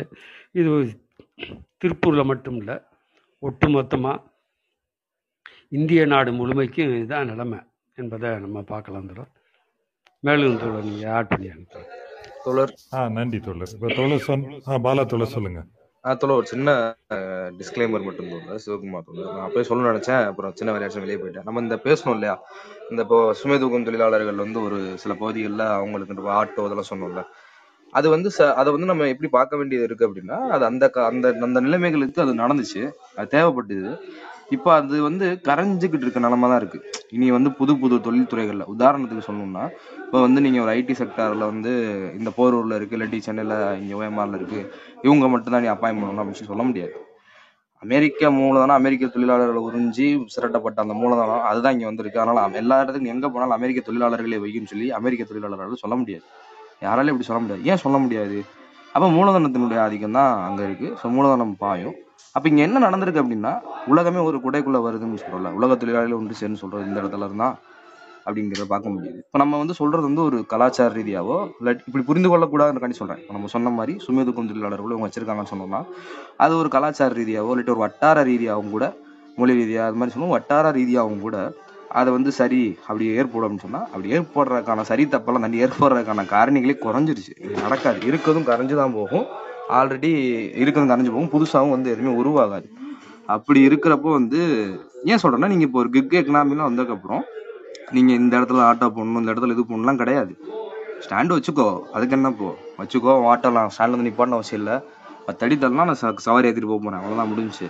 ஸோ அதனால் அப்போ நம்ம என்ன தெரிஞ்சுக்கணும்னா, தொழிலாளராக நம்ம ஒன்றும் சேர்ந்து நிற்கணும் அப்படிங்கிறது தான் இங்கே ஒரே வழி, நமக்கான இருக்கிறதுக்கான ஒரே வழி இது மட்டும்தான். இப்போ நம்ம வந்து சொல்லிட்டு இவர் சேகரன் சொன்ன மாதிரி நம்மக்குள்ளே வந்து முரண்பட்ட ஒரு விஷயம் நடந்துகிட்டு இருக்கு. இப்படி வந்து இப்போ மூலதனம் வந்து நம்ம எல்லாத்தையும் ஒரே கூடக்குள்ளே தள்ளணும்னு நினைக்கிதோ, அதே மூலதனம் தான் நம்மளை வந்து கலாச்சார ரீதியாக, வர்க்க வட்டார ரீதியாக, மொழி ரீதியாக, இப்படி சில விஷயங்கள் ரீதியாக, மத ரீதியாக, சாதி ரீதியாக இப்படி வந்து பிரிக்குது. அது அடிப்படையிலுமே கூட நூதனமாக என்ன பண்ணுதுன்னா, சங்கங்களை வைத்து திரட்டுது. அதனால என்ன பலன்? ஒன்றுமே இல்லை, திரும்பவும் முதலாளிகளுக்கு தான் பலன். ஏன்னா தொழிலாளர்கள் ஒற்றுமை குறையுது அப்படின்னா, பார்கெனிங் குறையுது அப்படின்னா அது மூலதனத்துக்கு இல்லாமல் முதலாளிக்கு இல்லாமல். அதனால் நம்ம கொஞ்சம் உஷாராக இருக்கணும் அந்த இடத்துல. ஸோ இந்த காலகட்டங்களில் கிக் எக்கனாமி உட்பட எல்லாம் வந்ததுக்கப்புறம் தொழிலாளர் எல்லாமே ஒரே இடத்துல தான் இருக்கும். ஸோ ஒன்றுபட்டு நின்னா மட்டும்தான் நமக்கு தீர்வு கிடைக்கும். முதலாளித்துவம் அதை அலோவ் பண்ணுமா கேட்டால் கிடையாது, கேட்டுக்கிட்டே இருக்க முடியாது, பிடிங்க அடுங்கிற மாதிரி போராட்டங்கள் மூலமாக அதை வென்றெடுக்க முடியும். நன்றி தோழர். நன்றி தோழர். இப்போ தோழர் சேகரன் தோழர் சொன்ன இதுலேருந்து சுருக்கமாக தோழர் சொன்னது சாரமாக சொல்லிடுறேன். தொழிற்சாலை சட்டங்கள் இருந்தது, இருக்குது, தொழிலாளர்கள் தொழிற்சங்கமாக இணைந்து தங்களுடைய உரிமைகளை தக்க வச்சுக்கிறது, அதாவது வாழ்வதற்கு தகுந்த சூழலை உறுதி செய்வது, ஒரு குறைந்தபட்ச ஊதியத்தை உறுதி செய்வதற்கு தொழிலாளர்கள் ஒன்று சேரும்போது அது நடக்குது. ஒரு நல்ல உதாரணம், அதாவது அந்த தொழிலாளர்களுக்கு பிரச்சனையே இல்லைன்னு சொல்லலை, போக்குவரத்து தொழிலாளர்கள், தமிழ்நாட்டில் உள்ள அரசு போக்குவரத்து தொழிலாளர்கள் அவங்கள பார்த்தீங்கன்னா யாரும் வந்து இது போல் சுரண்ட முடியாது. அவங்களுக்கும் 1000 பிரச்சனை இருக்குது, அதில் நடக்கக்கூடிய ஊழல் அதெல்லாம் இருந்தாலும் அவர்களுடைய சம்பள பேச்சுவார்த்தை கூட்டாக நடக்கும். இவ்வளோ சம்பளம் கிடைக்கணும், 2 வருடம் 3 வருடம் ஒரு தடவை. அவர்களுடைய வேலை நிலைமையும் எல்லாமே சட்டத்திட்டங்கள் இருக்குது, விதிமுறைகள் இருக்குது, அதுக்கு உட்பட்டு வேலை செய்கிறாங்க. அதில் சுரண்டல் பிரச்சனை இருக்குது, அது மேனேஜ்மெண்ட்டோட சண்டை போட்டுக்கிறாங்க, இருக்கட்டும். ஆனால் மற்ற பெரும்பான்மையான 95% தொழிலாளர்களை விட போக்குவரத்து தொழிலாளர்களுடைய நிலைமை என்பது இந்த முதலாளித்துவத்துக்குள் எவ்வளோ சாத்தியமோ அதை வந்து அவங்க செய்கிறாங்க. அதே போல் வங்கி, பொதுத்துறை வங்கியில் உள்ள தொழிற்சங்கங்கள் செயல்படக்கூடிய வங்கிகள் பெரும்பாலான வங்கிகள்லாம் இருக்குது. அங்கேயும் வந்து இப்போ வங்கித்துறை என்பது அது ஒரு தனி செக்டார் இருந்தாலும் ஒரு உதாரணமாக சொல்லலாம், தொழிலாளர்கள் ஒன்று சேர்ந்து தங்களை வந்து தக்க வைத்து கொள்வது, அதை வந்து அதுக்கான வாய்ப்புகள் இருக்குது. ஆனால் நீங்கள் சொன்ன திருப்பூர் நிலைமையாக இருக்கட்டும், ஈவன் சென்னையிலுடைய தொழிற்சாலைகளும் அதுதான். நம்ம கடந்த போன டிசம்பர் 2021 டிசம்பர் மாதம் ஃபாக்ஸ்கான் தொழிலாளர்கள் வந்து போராடினாங்க. ஏன்னா 15,000 தொழிலாளர்களை நீங்கள் சொன்ன அதே நிலைமை திருப்பூரில் என்ன நிலைமைன்னு சொன்னீங்களோ அதே நிலைமை ஆப்பிள் என்ற பன்னாட்டு நிறுவனத்தினுடைய பொருளை உற்பத்தி செய்கிற தொழிலாளர்களும் அதே நிலைமையில தான் தங்க வைக்கப்பட்டிருந்தாங்க. சாப்பாடு எல்லாமே கிட்டத்தட்ட நீங்கள் சொன்ன மாதிரி தான். இது வந்து ஆர்கனைஸ் செக்டாரில் எக்ஸ்போர்ட்டுக்கு உற்பத்தி செய்கிறாங்க, அல்லது ஒரு ஒரு ஒரு அமைப்பு முறையான துறை ஃபார்மல் செக்டார் அப்படின்னு சொல்கிறோம்.